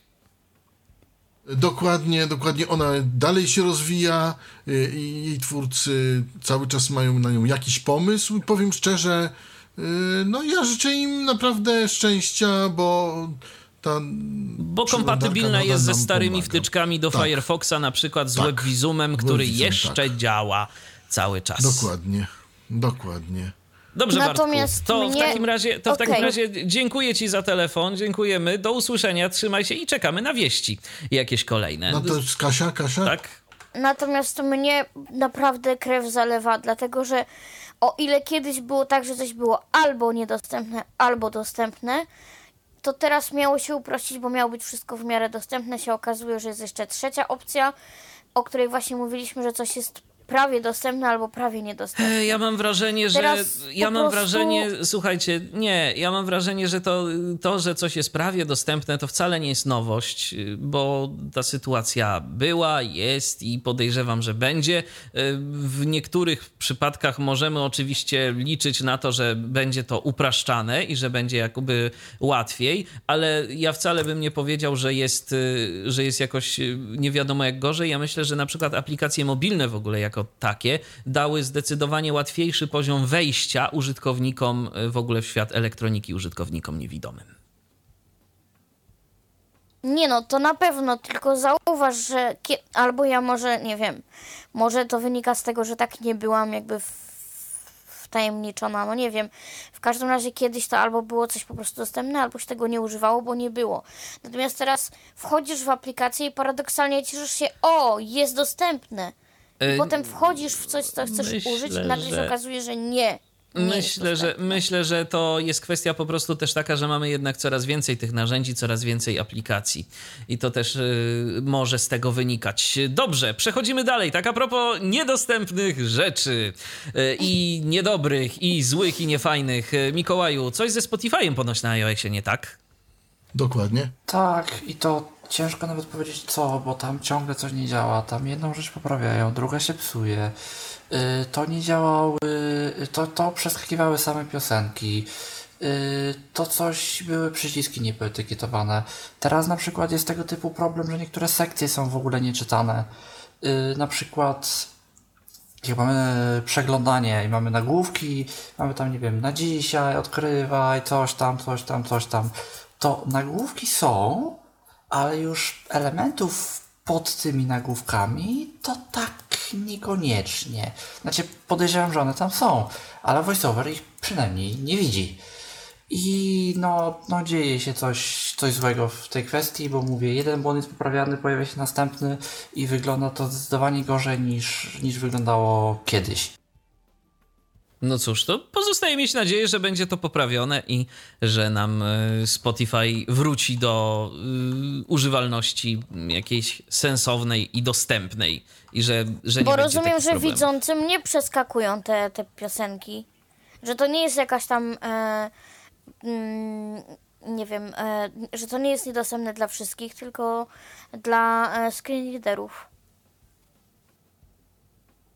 Mikołaju? Cisza. Coś? nastało. Mikołaju. Bo mi tu przerwało połączenie. Y, czy to dla osób widzących też jest problematyczne? Y, Nie To przeskakiwanie. sądzę, chyba. Nie wydaje mi się, ponieważ to raczej, raczej kwestia voiceovera mi się wydaje. Jasne, okej.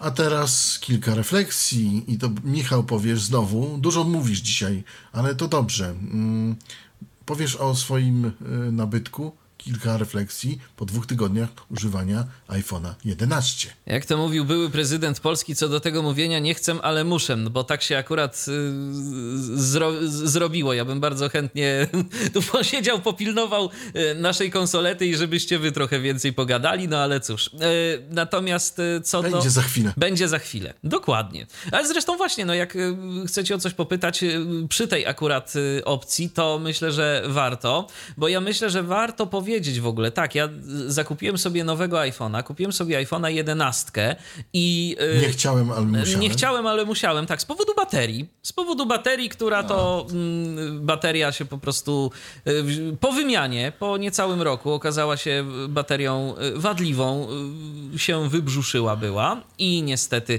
nie O. nadawała się do sensownego użytku. Co ciekawe, mój ojciec dostał ode mnie taki wczesny prezent urodzinowy u, używanego iPhone'a 6s. Powiedział, że on sobie go sam zrobi. Kupił sobie za 30 zł. Słuchajcie, bateria okazała się być oryginalną baterią Apple'a. E, Do tego jeszcze y, jakiś tam Kupił sobie cały zestaw. do zestaw wymiany. narzędzi, tak? Zestaw narzędzi do- do, do- do wymiany. naprawy iPhone'a. Tak, do naprawy No, tak. iPhone'a.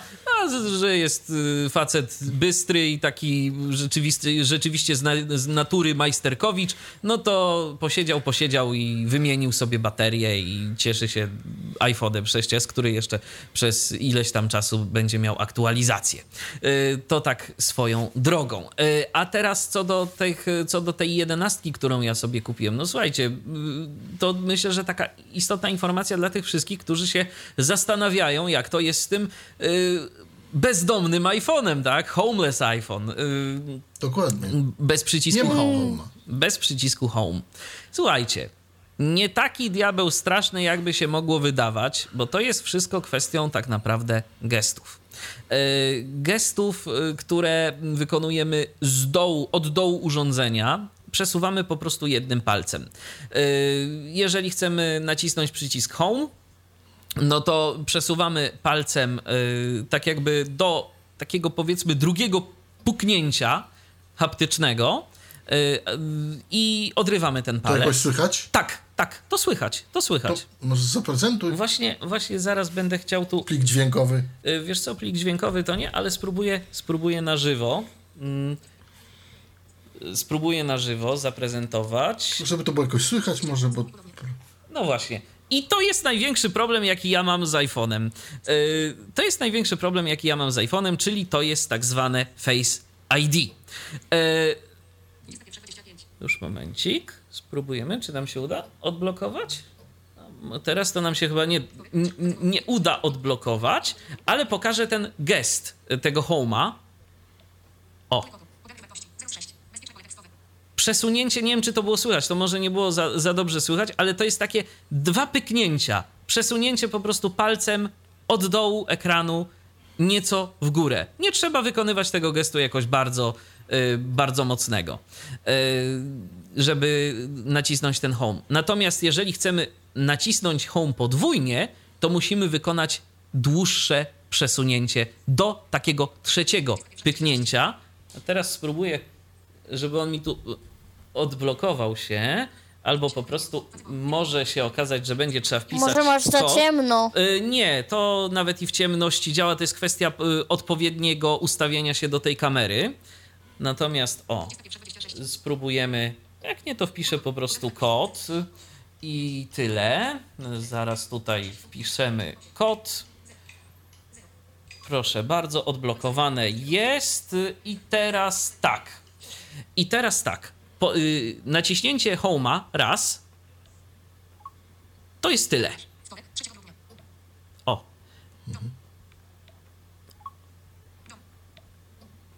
O, proszę bardzo. Dom. Tak. To jest po prostu y, do tego podwójnego stuknięcia. Czasem nawet to jest pojedyncze stuknięcie. To już po prostu sobie trzeba wyczuć. On czasem nie zawsze daje tę te, te pierwszą y, y, haptyczną odpowiedź. Natomiast podwójny home. O, to jest. To jest tak. Puch, puch, puch. To jest coś takiego. Yy, w ten sposób to działa. I teraz przechodzimy sobie na y, Home'a, na, y, po prostu za pomocą tego jednego gestu. I teraz jeszcze jest, y, są dwa dodatkowe gesty, mianowicie przywołanie obszaru y, powiadomień to jest taki jakby Home podwójny, tylko w drugą stronę, bo od góry. Dokładnie. Czyli A- nie ma tych trzech palców w dół? Jest też, ale tym jest wygodniej. Ale tym jest po prostu wygodniej. O. A Natomiast... Touch ID jak działa? A to za chwileczkę opowiem i bo, y, za, za moment opowiem. Natomiast. Chyba nie ma Touch ID. No właśnie, bo jest Face ID, ale to do tego chciałem przejść za moment.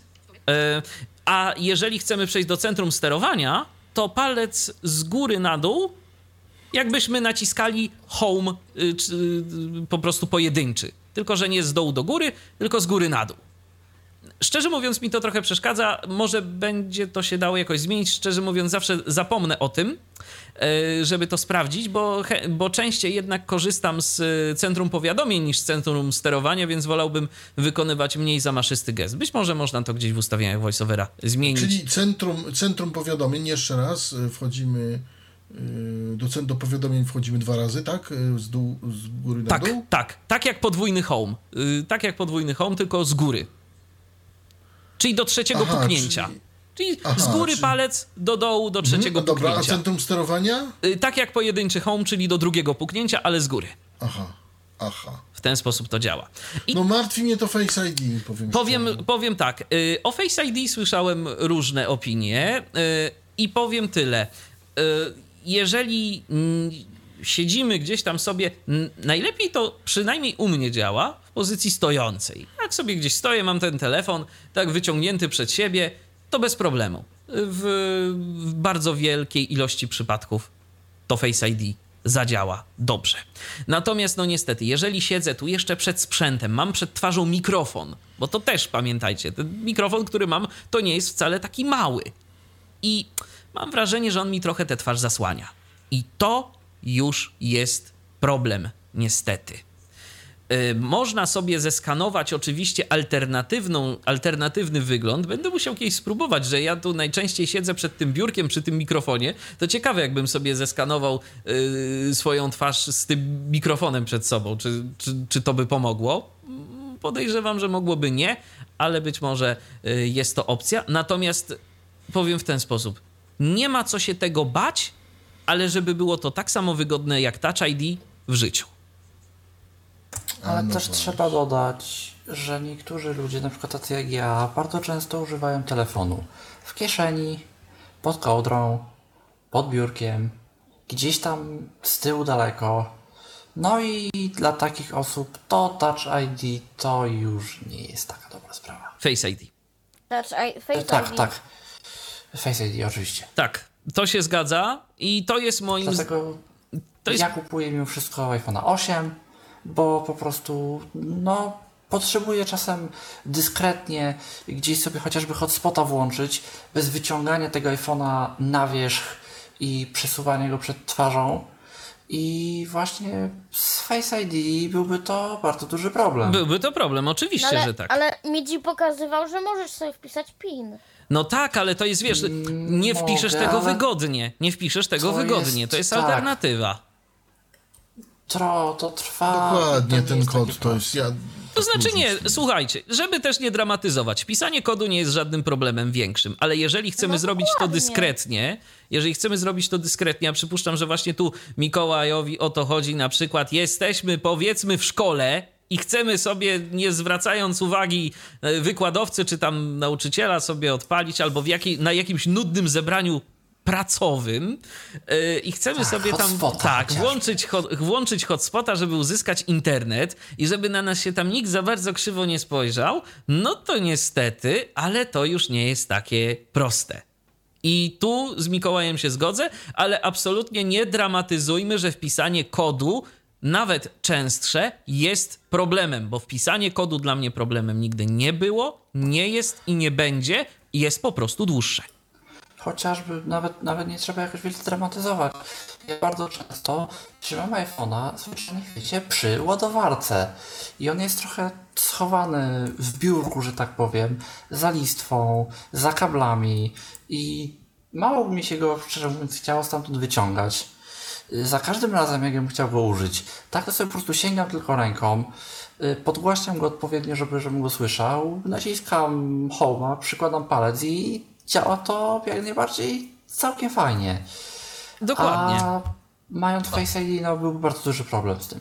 No, Ale słyszałem, że ponoć w maju ma wyjść SE2, nie wiem, jakieś niepotwierdzone chyba informacje i ponoć tam ma być znowu Touch ID wrzucone, a nie Face ID, więc no, na ile SE2 to już miał wyjść w marcu zeszłego roku. Też prawda. I nie też. wyszedł. To I może i wyszedł. to nie wyjdzie. Tak, także słuchajcie, tak po- podsumowując, bo to jest na, tak naprawdę największa y, z tym Face ID największa bolączka y, związana z iPhone'em, y, jak dla mnie.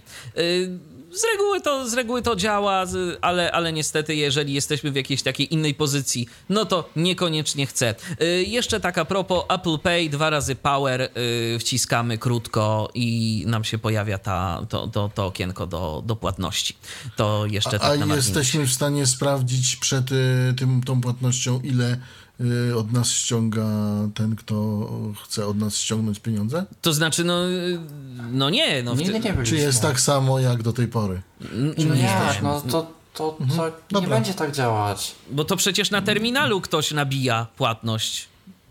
No myślałem, że to się komunikuje między sobą jakoś. Nie, nie, nie. No ale dobrze. To no działa W dobrze. ogóle, To- cieka- w ogóle ci- ciekawostka. Możesz sprawdzić Tego- potem i ewentualnie się wykłócać z człowiekiem. No, potem to już jest. Tego, tego systemu jeszcze nie ma w Polsce, z tego co wiem przynajmniej, ale Apple Pay ma taki ciekawy, śmieszny tryb, który ostatnio został na przykład wprowadzony na terenie całej aglomeracji londyńskiej i transportu publicznego.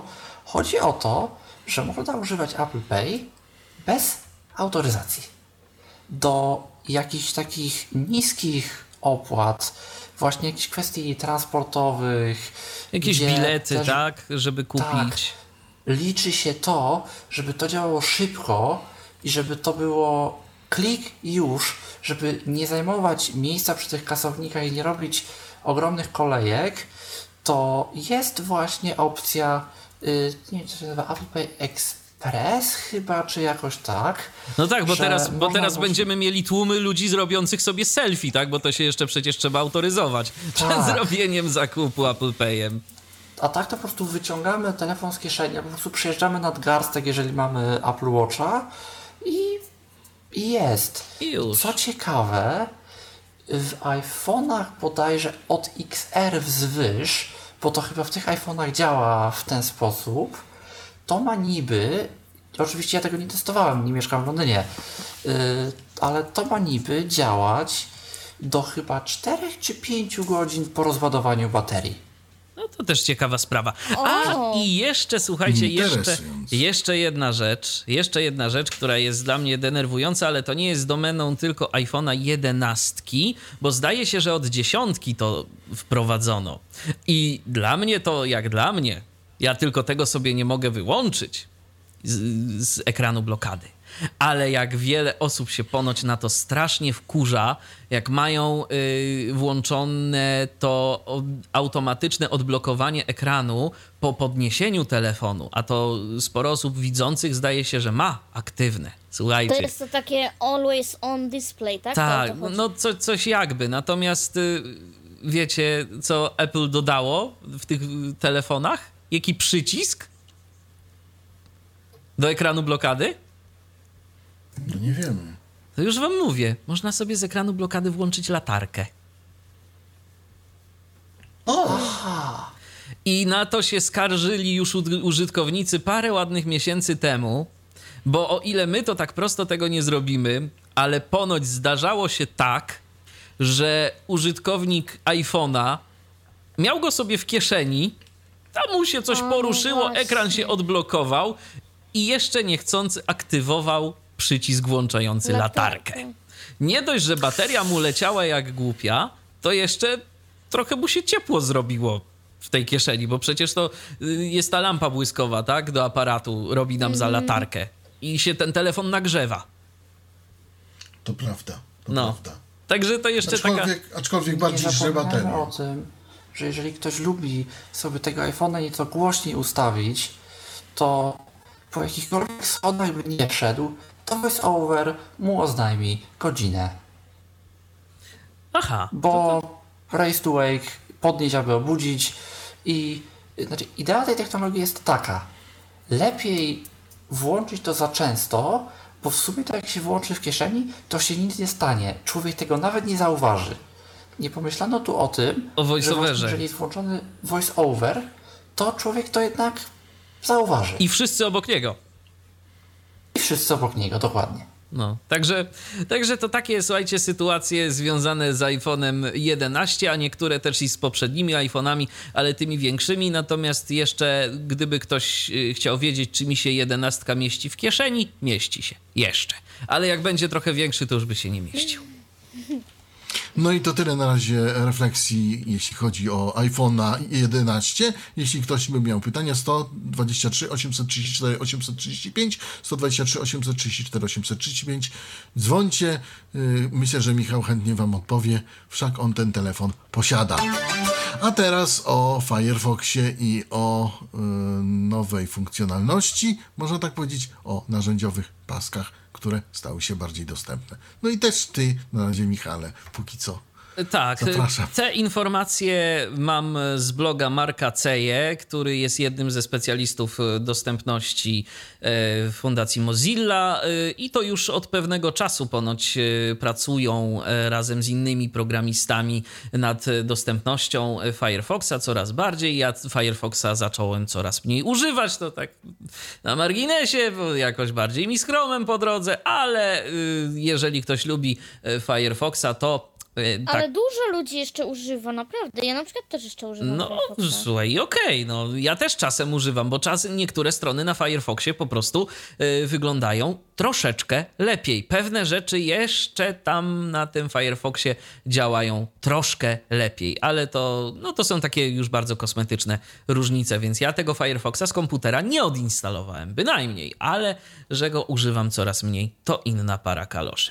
Natomiast y, paski narzędziowe są owszem jak najbardziej nieco e, dostępniejsze. Wystarczy wejść na pasek adresu, na przykład za pomocą kombinacji Ctrl-L, nacisnąć Tab i potem już się poruszać e, za pomocą klawiszy strzałek. Tam mamy te różne paski narzędzi, możemy sobie po nich chodzić, aktywować e, przyciski, jeżeli ktoś w ten sposób potrzebuje z czegoś skorzystać. Tyle o tej funkcji, tyle wyczytałem i przetestowałem.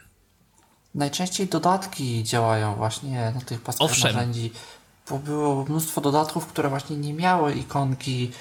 Y, jeszcze jak ja pamiętam, jak Firefoxa używałem, to był też AdBlock Plus. Y, nie miał ikonki właśnie w menu, nie miał nic w menu, właśnie miał ikonkę na pasku narzędzi i wyłączenie adblocka, bo czasem były takie strony, gdzie tego adblocka trzeba było wyłączyć, żeby na przykład obejrzeć, no ograniczyło z niemożliwością wtedy. Jakaś nawigacja obiektowa w NVDA co najwyżej. Tak, jak, jakoś to się chyba dało zrobić, ale to było dużo przeklinania i szukania, jak to w ogóle, jak do, do tego w ogóle podejść. A niektórzy to by sobie pewnie w ogóle poradzić nie umieli. Zgadza się, był ten problem, ale problem został na razie przynajmniej zażegnany. Yy, Warszawa nagrodzona za dostępność. Tutaj jest news od Piotra, yy, którego ja nie ma. akurat sobie r- rozczytałem te informacje i Robercie, yy, i tu mała poprawka odnośnie tego, co mówiłeś na początku, bo to nie Polski Związek Niewidomych nagrodził Warszawę za dostępność, tylko Polski Związek Niewidomych te informacje opublikował na swojej stronie Aha. internetowej. No Yy. Nagroda Access City w tym roku powędrowała właśnie do naszej stolicy, a tę nagrodę przyznała Komisja Europejska. Yy, Doceniła stolicę yy, Polski za poprawę dostępności przestrzeni miejskiej dla osób z niepełnosprawnościami. Do tegorocznej edycji konkursu zgłoszono 47 miast. Warszawa zajęła pierwsze miejsce. Tuż za nią znalazło się hiszpańskie Castello de la Plana, a na trzecim miejscu pojawiła się szwedzka Skellefteå no tu nie jestem pewien, czy dobrze wymawiam nazwę tego miasta. Jeżeli ktoś ze Szwecji nas słucha, to e, może poprawiać e, jak najbardziej. Bardzo o to proszę. No i to tyle. Ale brzmi dumnie, naprawdę. No oczywiście. Ale gratulujemy tak, Warszawie, gratulujemy. warszawiakom, naprawdę dużo tam się dzieje i te linie choćby nawet naprowadzające na tych dworcach, no no choćby nawet, tak, to, to, to już coś jest i różne inne rzeczy. Także, także gratulacje, mm, że tak powiem. No i tyle można na ten temat. Chciałoby się wszędzie, nie? Tego. No pewnie. A, cóż. No ale teraz będzie o konsultacjach. Słuchajcie, Pefron w końcu yy, chce od nas jakichś uwag dotyczących programu Aktywny Samorząd 2020. Yy, No i to jest yy, i to jest chyba jakiś progres, bo, bo do tej pory to, to było na tej zasadzie, że my wiemy lepiej niż wy.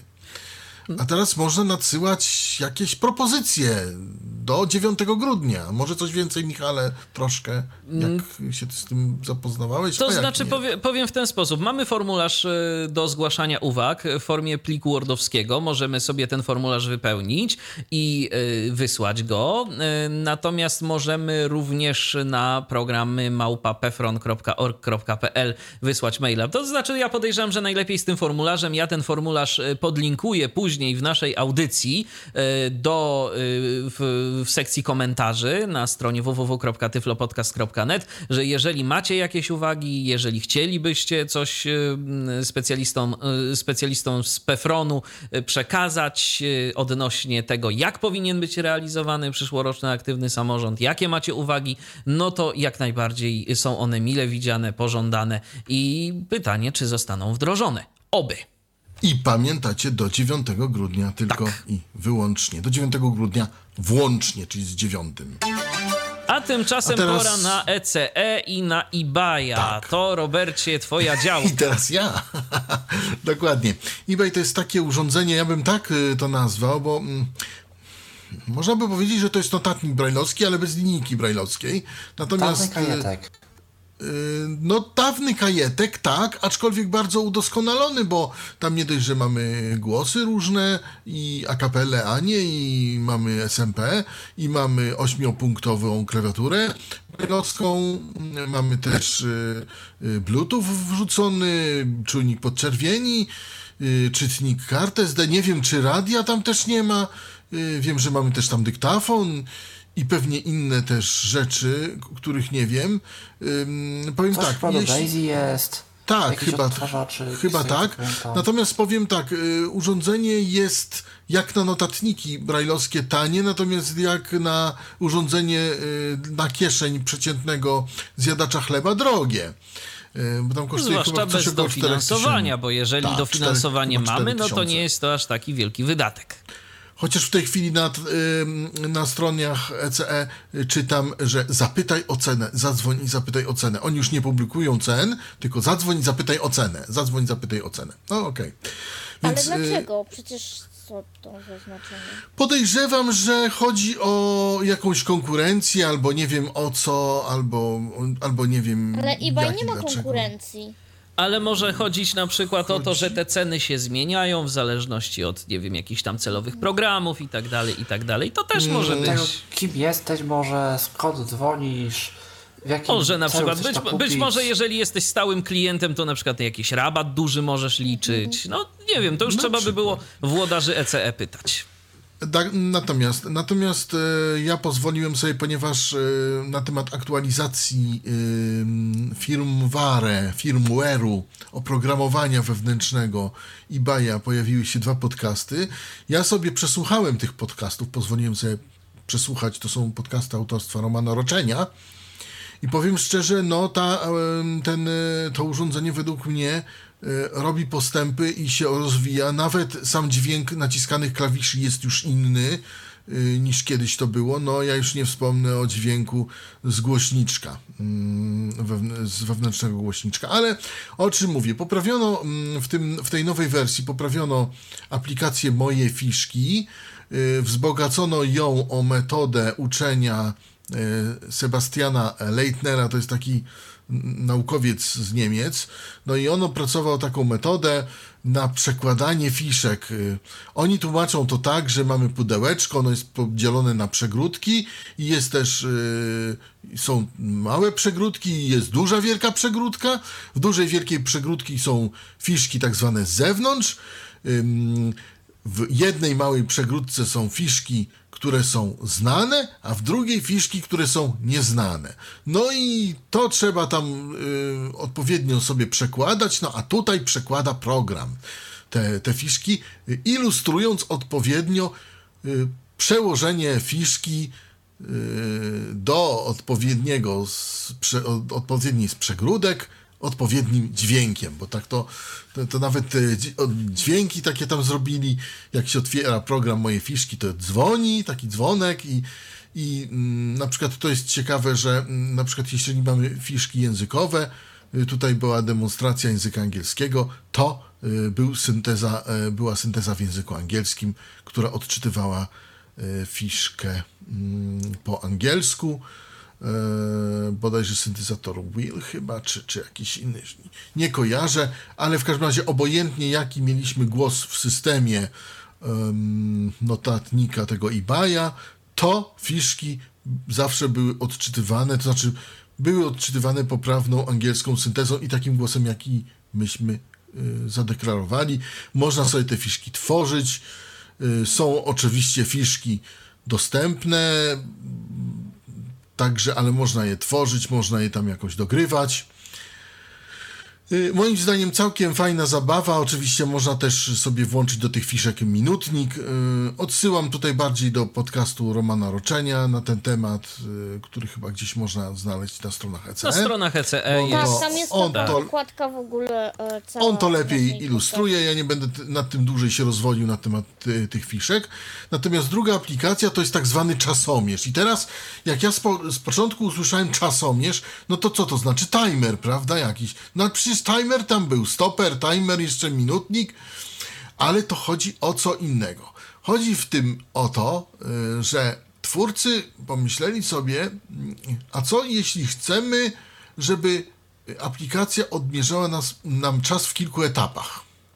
I tutaj podali przykład treningu sportowego.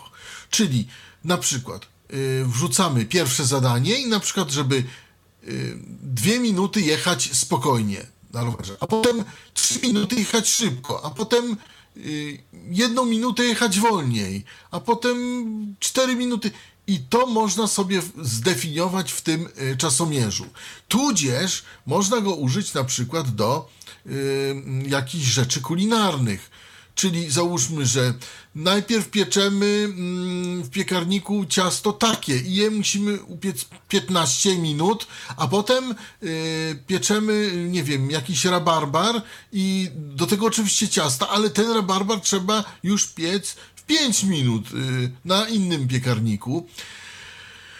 Y, Brakiem, przynajmniej na razie z tego co zauważyłem, y, brakuje mi uruchamiania kilku zadań jednocześnie, czyli bo, ponieważ ja, ja powiem o co chodzi.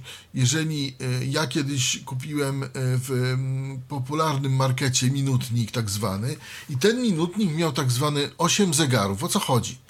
Chodzi o to, że mogliśmy sobie, mm, że tak powiem, zdefiniować 8 czasów jednocześnie, które się jednocześnie odmierzały. Bo w czym, w czym, o czym mówię? O, odnośnie tego kulinarnego, tych kulinarnych rzeczy.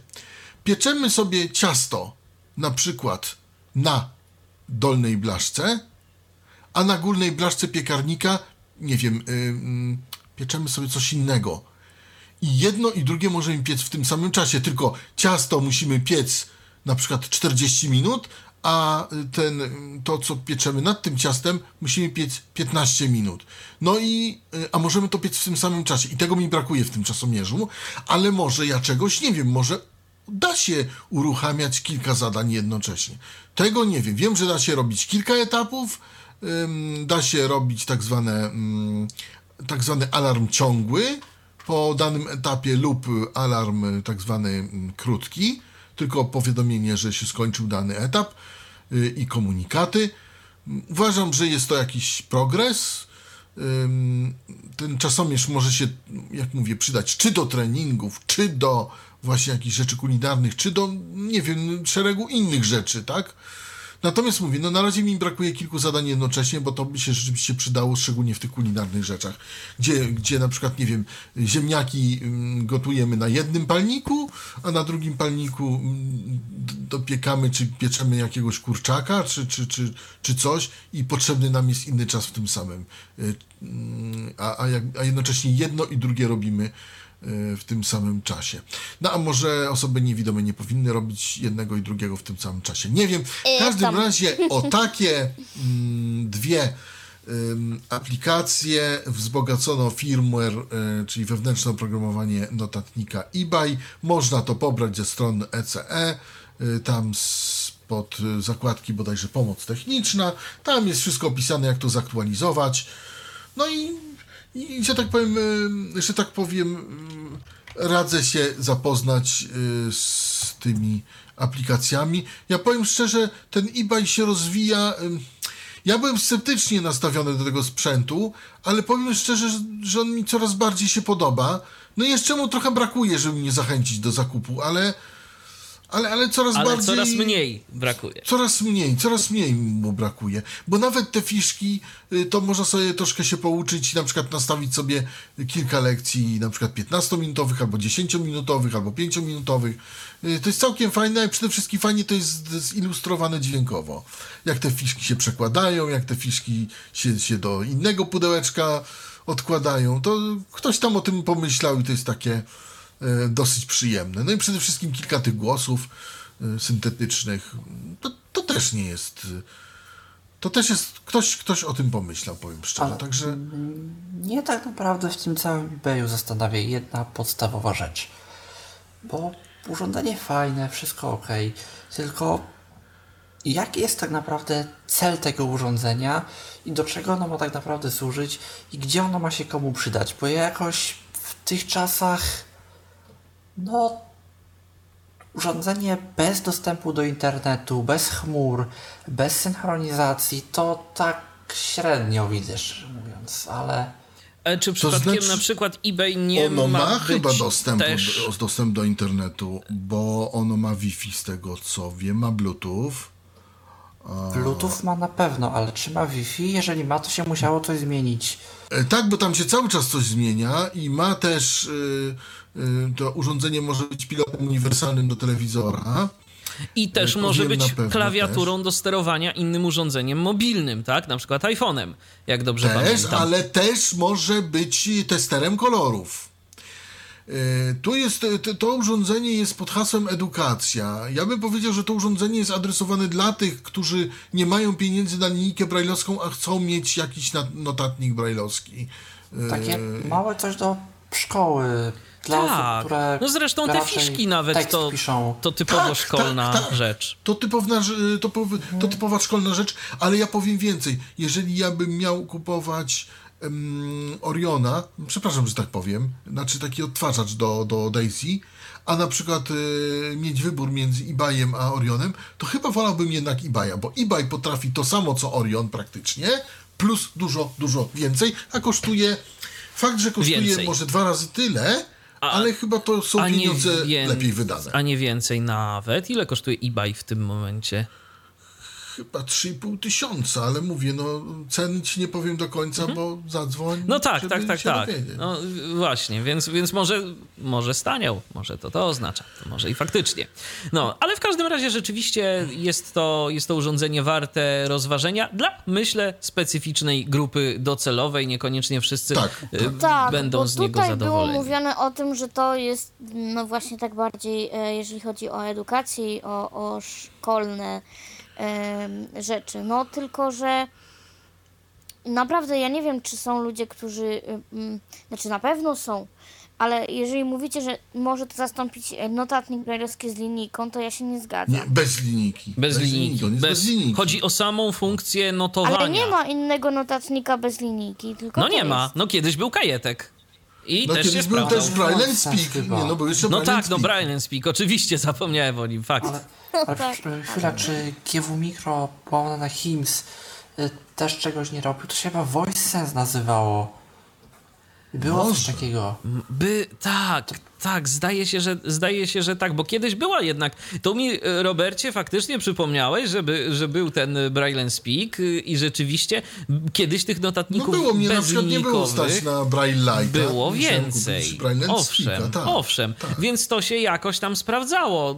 Co prawda, no wi- wiadomo, to jednak pewne przedmioty warte są tego, żeby mieć y, z ich teksty, z nich teksty, teksty pod palcami. Natomiast no, jak się nie dało, a notować jakoś trzeba było, a wtedy, w tamtych czasach to jeszcze laptopy to tak, no, niekoniecznie były w powszechnym użytku i niekoniecznie były one takie małe no to była to jakaś alternatywa. Nie wiem, jak to jest w dzisiejszych czasach, szczerze mówiąc. I czy to jeszcze ma jakąś taką rzeczywiście szkolną, typowo szkolną rację bytu, ale no skoro y, ECE to sprzedaje, to wydaje mi się, że jednak jeszcze jacyś klienci na to się znajdują. To jest w ogóle ciekawa sprawa, bo tak naprawdę technologia notatników brailleowskich, czyli właśnie Braille Speak, to było przynajmniej w Stanach yy, późne lata 80. albo 90. gdzieś wczesne. Oczywiście, oczywiście. I powiem A- szczerze, ja, ja trochę y, tęsknię za takimi urządzeniami typowo dedykowanymi, y, bo przecież y, Dan Blazy to napisał ten system do Braille Lightów, Braille Speaków, jak dobrze pamiętam, od zera. I to naprawdę działało fajnie, bo włączało się ten sprzęt, klikało się power, był gotowy. To nie było tam, że się przedzieramy przez jakieś aplikacje, przez coś. Teraz mamy na przykład te notatniki, dajmy na to na Androidzie albo na innych takich wielozadaniowych systemach. A tam po prostu było urządzenie do notowania, to odpalało się notatnik, byłeś w ostatniej notatce na przykład. Ja tak sobie Tak. myślę, że gdyby ktoś jeszcze zrobił takie urządzenie nieco bardziej unowocześnione, typu właśnie z jakimś Raspberry chociażby, myślę. no, z jakimś interfejsem sieciowym, żeby to nie działało na port szeregowy na przykład, bo przecież te, te, te notatniki to się łączyły z komputerem przez port szeregowy. Później była taka rewolucja w Braille'ach, że Windiska dodali i jak się instalowało tego, y, ten, ten program Windisk y, i był tryb Windisk w Braille'cie, to urządzenie przez port szeregowy było widoczne jako dysk zewnętrzny jak dobrze pamiętam. I tam można było tak normalnie w y, eksploratorze Windows się do niego dostać i kopiować z niego pliki, bo wcześniej to się przez Hyperterminal kopiowało te pliki. Ale karta jaka do tego była? Żadnej nie było. Do... Żadnej nie było. Żadnej nie było. była Nie. taka duża. Kasiu, to mówisz o późniejszych czasach, o notatniku y, PacMate. O. Natomiast do tego była stacja dysków Tak, duża. owszem. Dyskietki 3 i Na 3,5 cala, owszem. 3,5 cala. To była duża stacja dysków, taka z oddzielnym zasilaniem. Wielka, olbrzymia, e, że tak powiem, nie tak- ale sympatyczna, nie- nie długo taka- zaczytywała rzeczy. Nie aż taka 22 bardzo. nam minęła. Tak, nie aż taka bardzo olbrzymia, natomiast rzeczywiście no te, te, te urządzenia rzeczywiście były. Nie były wcale takie małe, cenę miały też nie małą. Yy, Oj, nie miałem, ale nie to, ale to były, to były dawne czasy, a, te, a ta karta Compact Flash, o której y, wspomniała Kasia, no to już były czasy późniejsze. Y, Karta, która była używana chociażby przez pierwszą wersję, na pewno przez pierwszą czy późniejsze, to, te, to nie wiem, ale ta sama karta była używana przez czytaka. Natomiast y, taka sugestia dla twórców eBaya, może by spróbowali zrobić driver do NVDA i żeby można było używać tego eBaya jako syntezator sprzętowy dla NVDA. Ja wcale bym się nie pogniewał, Ja też, powiem ja- ja szczerze, chętnie- dlatego, że to jest zasilane bateryjnie i na prąd i, i wtedy bym nawet wydał te pieniądze, które, które wy chcecie na to. A podejrzewam, że napisanie drivera pod NVDA, pod eBaya to jest kwestia naprawdę y, troszkę chęci i naprawdę niewielkich jakichś zasobów finansowych. Bo niekiedy, cza, niekiedy może być wydaje. taka potrzeba, żeby jednak był ten y, syntezator zewnętrzny. Czasem to się po prostu przydaje w niektórych Oj, zawodach. Bardzo, bardzo się czasami przydaje. Wiesz co, powiem No, tak, ale- nie bardzo. W dzisiejszych czasach, nie Robert, w dzisiejszych czasach nie bardzo. W dzisiejszych czasach to jest marginalne zastosowanie tak naprawdę. Ale y, w niektórych zawodach, tak jak chociażby w naszym przypadku, że jednak trzeba to gdzieś sobie osobno wyprowadzić, ten dźwięk, y, to, to tak. Ale to ja bym tego jakoś tak nie twierdził, że to teraz każdy sprzętowego syntezatora potrzebuje. Bo, bo to też nie do końca tak jest, ale miło by było, a ja za Polla nadal korzystam. No tak. Natomiast y, mamy już po 22 kilka minut. Y, teraz będzie o nowym Seeing AI, które wyszło dosłownie dzisiaj. Dodano rozpoznawanie na przykład japońskich jenów, dodano pięć nowych języków y, do rozpoznawania, wśród nich hiszpański, y, niemiecki, francuski i jakieś dwa jeszcze. I japoński i holenderski, jeżeli dobrze pamiętam. O właśnie, o właśnie. No i jeszcze poprawiono parę rzeczy w rdzeniu i udoskonalono rozpoznawanie walut wszystkich. Jak to działa, tego jeszcze wam nie powiem, bo to jest świeżynka taka dosłownie no sprzed, sprzed y, audycji, więc y, ale ale mówię zapraszam y, zapraszam do przetestowania. Mam nadzieję, że mm, znaczy tak, po pierwsze, mam nadzieję, że to będzie alternatywa dla jakichś czytników pieniędzy, które w tej chwili mm, ci, co mają darmowy, to mają darmowy, ale za cash leadera trzeba sobie zapłacić i to całkiem nieźle, a po co płacić, jak można coś mieć za darmo, tak? Na przykład. To by się przydało. Skoro udoskonalili rozpoznawanie walut, trzeba to przetestować. Ale orientujesz się może, czy złoty już tam jest? Tak, A jest, okej. jest złoty. Jak jest rozpoznawany, to nie wiem, ale jest złoty. Trzeba będzie sprawdzić. Trzeba, trzeba to sprawdzić. A teraz o wiadomościach w WhatsAppie, o, które mają znikać. Nie wiem o co chodzi tak do końca. Tak, bo przechodzimy do, przechodzimy do już takich Technikalia. technikaliów, y, które nie są bezpośrednio związane z tematyką Tyflo.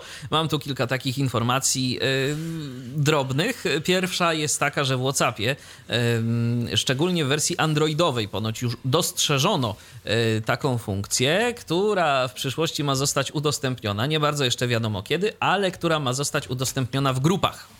Y, Administrator grup będzie mógł ustalić, jak długo wiadomości mają być wyświetlane w tej grupie.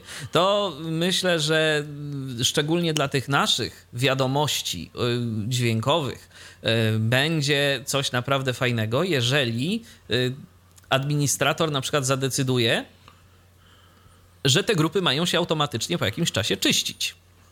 No bo przecież powiedzmy sobie szczerze, jeżeli ktoś jest na bieżąco z y, danymi informacjami da, na danej grupie, a grupa jest y, dość mocno ruchliwa, no to wtedy nie będzie tam y, chciał archiwizować i trzymać tych wiadomości, nie wiadomo jak długo, bo to przecież no niekorzystnie na pamięć naszego telefonu wpływa i później ten WhatsApp nam puchnie, puchnie i puchnie. I trzeba sobie z tym radzić, czyszcząc te czaty grupowe. A mm, ma być ponoć za jakiś czas tak, że administrator ustali, że na przykład wiadomości mają być automatycznie kasowane po, dajmy na to, miesiącu albo tygodniu i tyle. I będzie się grupa automatycznie czyścić. Może być interesująco. Natomiast Ale kolejna... niekoniecznie. Ja jeszcze wrócę, bo na przykład kwestii jakichś naprawdę ważnych linków, e, no to jakby trochę średnio, no bo e, jeżeli mamy jakieś linki do czegoś, które chcielibyśmy, żeby jednak były zachowane, no to byłoby fajnie, gdyby je mieć przynajmniej. Fajnie byłoby, to ja mam na to pomysł, ale pytanie, czy WhatsApp to wdroży, bo ja to bym widział tak, że wiadomości z grup będą usuwane wszystkie, prócz tych, które my sobie oznaczymy gwiazdką. I wtedy te wiadomości by Dokładnie. nam zostawały. Bo przecież w WhatsAppie jest taka funkcja, możemy sobie oznaczyć Jest. gwiazdką y, daną wiadomość i wtedy y, łatwiej do niej jest nam wrócić. Myślę, że też chodzi O. o takie usnapchatowienie Whatsappa, bo teraz wszystkie komunikatory ucząc się trochę z popularności Snapchata idą w to, że możemy sobie wysyłać no nie ma co tu owijać bawełnę, najczęściej nie do końca przyzwoite zdjęcia i one po prostu będą znikać, tak żeby nikt nie mógł ich w przyszłości wykorzystać. Nie wykorzystał Bo ich tak tak. naprawdę w tym w głównie korzysta się, zwłaszcza gdzieś w jakimś młodszym pokoleniu, a gdzieś się w młodszym pokoleniu obracam i czasem słyszę takich funkcji. I wtedy, jeżeli, Y- I wtedy, jeżeli ktoś chce wykorzystać y, te zdjęcia, to po prostu musi nauczyć się robić zrzuty ekranu. Dokładnie. No tak. Natomiast e, teraz przejdźmy do kolejnej informacji, bo to już muzyczka była, to jeszcze może następna. Według niepotwierdzonych informacji, a to może mi ci powiesz, do iPhone'a 12 mają być dodawane bezprzewodowe AirPodsy, czyli te, za które teraz Ciekawe, płacimy które? grube pieniądze. E, Te No, zwykłe, zwykłe nie pro, nie pro, y, które... Nie pro. Nie, nie pro, y, to właśnie ma y, mieć na celu, ponoć, y, to jest y, tak właśnie jak Robercie wspomniałeś, to jest y, informacja niepotwierdzona, a y, portal, który pierwotnie te informacje opublikował, teraz nie pomnę jego nazwy, y, ale cieszy się taką mieszaną, że tak powiem, opinią, bo niektóre informacje rzeczywiście publikowali takie wiarygodne, inne niekoniecznie. Natomiast no, są takie ponoć zamysły w Apple'u, żeby mm, gdzieś tam te AirPodsy bezprzewodowe dorzucać do iPhone'ów, żeby po prostu ludzie y, coraz częściej ich używali. No i ja to widzę Czym się jako... różnią pro od nie pro? Y, To, te Pro to są nowsze i mają te funkcje ANC y, w sobie, między innymi. Mm, redukcję y, Szumu. hałasu. Tak, hałasu. Szumu. No, szumu Czy się hałasu. Zapytam, ty jesteś posiadaczem pro, czy nie? pro? Nie, nie, nie jestem posiadaczem Pro. A i tak jest redukcja hałasu, Nie, nie ma, że tak powiem. nie ma. Ale Nie. nie, ro, chodzi nie Robercie. Robercie, Robercie, mylisz dwie rzeczy. E, redukcja e, hałasu z naszej strony, a redukcja hałasu ze strony otoczenia. To znaczy, te wszyscy, jest ta technologia ANC, czyli Ac- Active Noise Cancelling, która po prostu powoduje to, że jak mamy tę słuchawkę w uchu, to ona jeszcze dodatkowo nam wytłumia dźwięki z zewnątrz. I A czyli my, Czyli jakby to, co słyszy Tak. mikrofonikiem swoim, wyłapuje i nam to wszystko wyrzuca. Wyrzuca, dokładnie. I to mają mieć, mają te nowe słuchawki Apple'a, ale y, te nie będą dodawane y, jako gratis do iPhone'ów 12. Nie wiadomo, czy w ogóle te zwykłe mm, będą, ale ponoć właśnie Apple'owi zależy na tym, żeby jednak promować ten design, żeby te słuchawki były coraz bardziej popularne. No i ja powiem tak, i mm, ja tu widzę po prostu jeszcze kolejną chęć pozbycia się dodatkowego kabla. No tak, jakby nie patrzeć. A swoją drogą widziałam Xiaomi AirDots. Em, nie widziałam AirPodsów, ale mam e, Gear Icon X 2018. Mm, no i rzeczywiście te Xiaomi są jakieś takie. Może i to dobrze działa, ale to jest tak lekkie i to pudełko się w ogóle samo otwiera. Nie wiem, chyba nie polecę. No kolejna osoba, która ich nie poleca. Powiem O, szczerze. tak? Tak.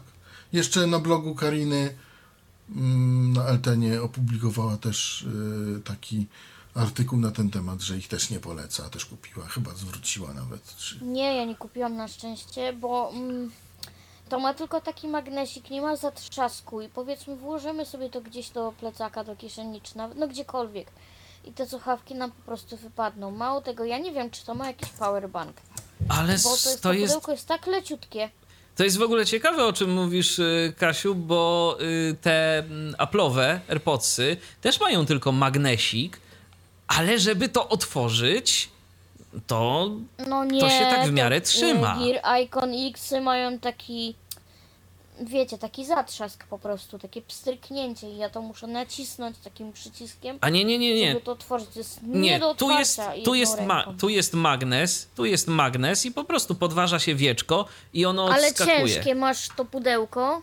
Nie, ono jest dość lekkie. Ono jest dość lekkie. No widzisz, ja mam cięższe i jak ja zobaczyłam te AirDotsy, ja jej podniosłam, to mówię, matko, to chyba czegoś brakuje w ogóle. Ono było tak lekkie, że ja nawet nie wiem, czy ono ma powerbanka w sobie.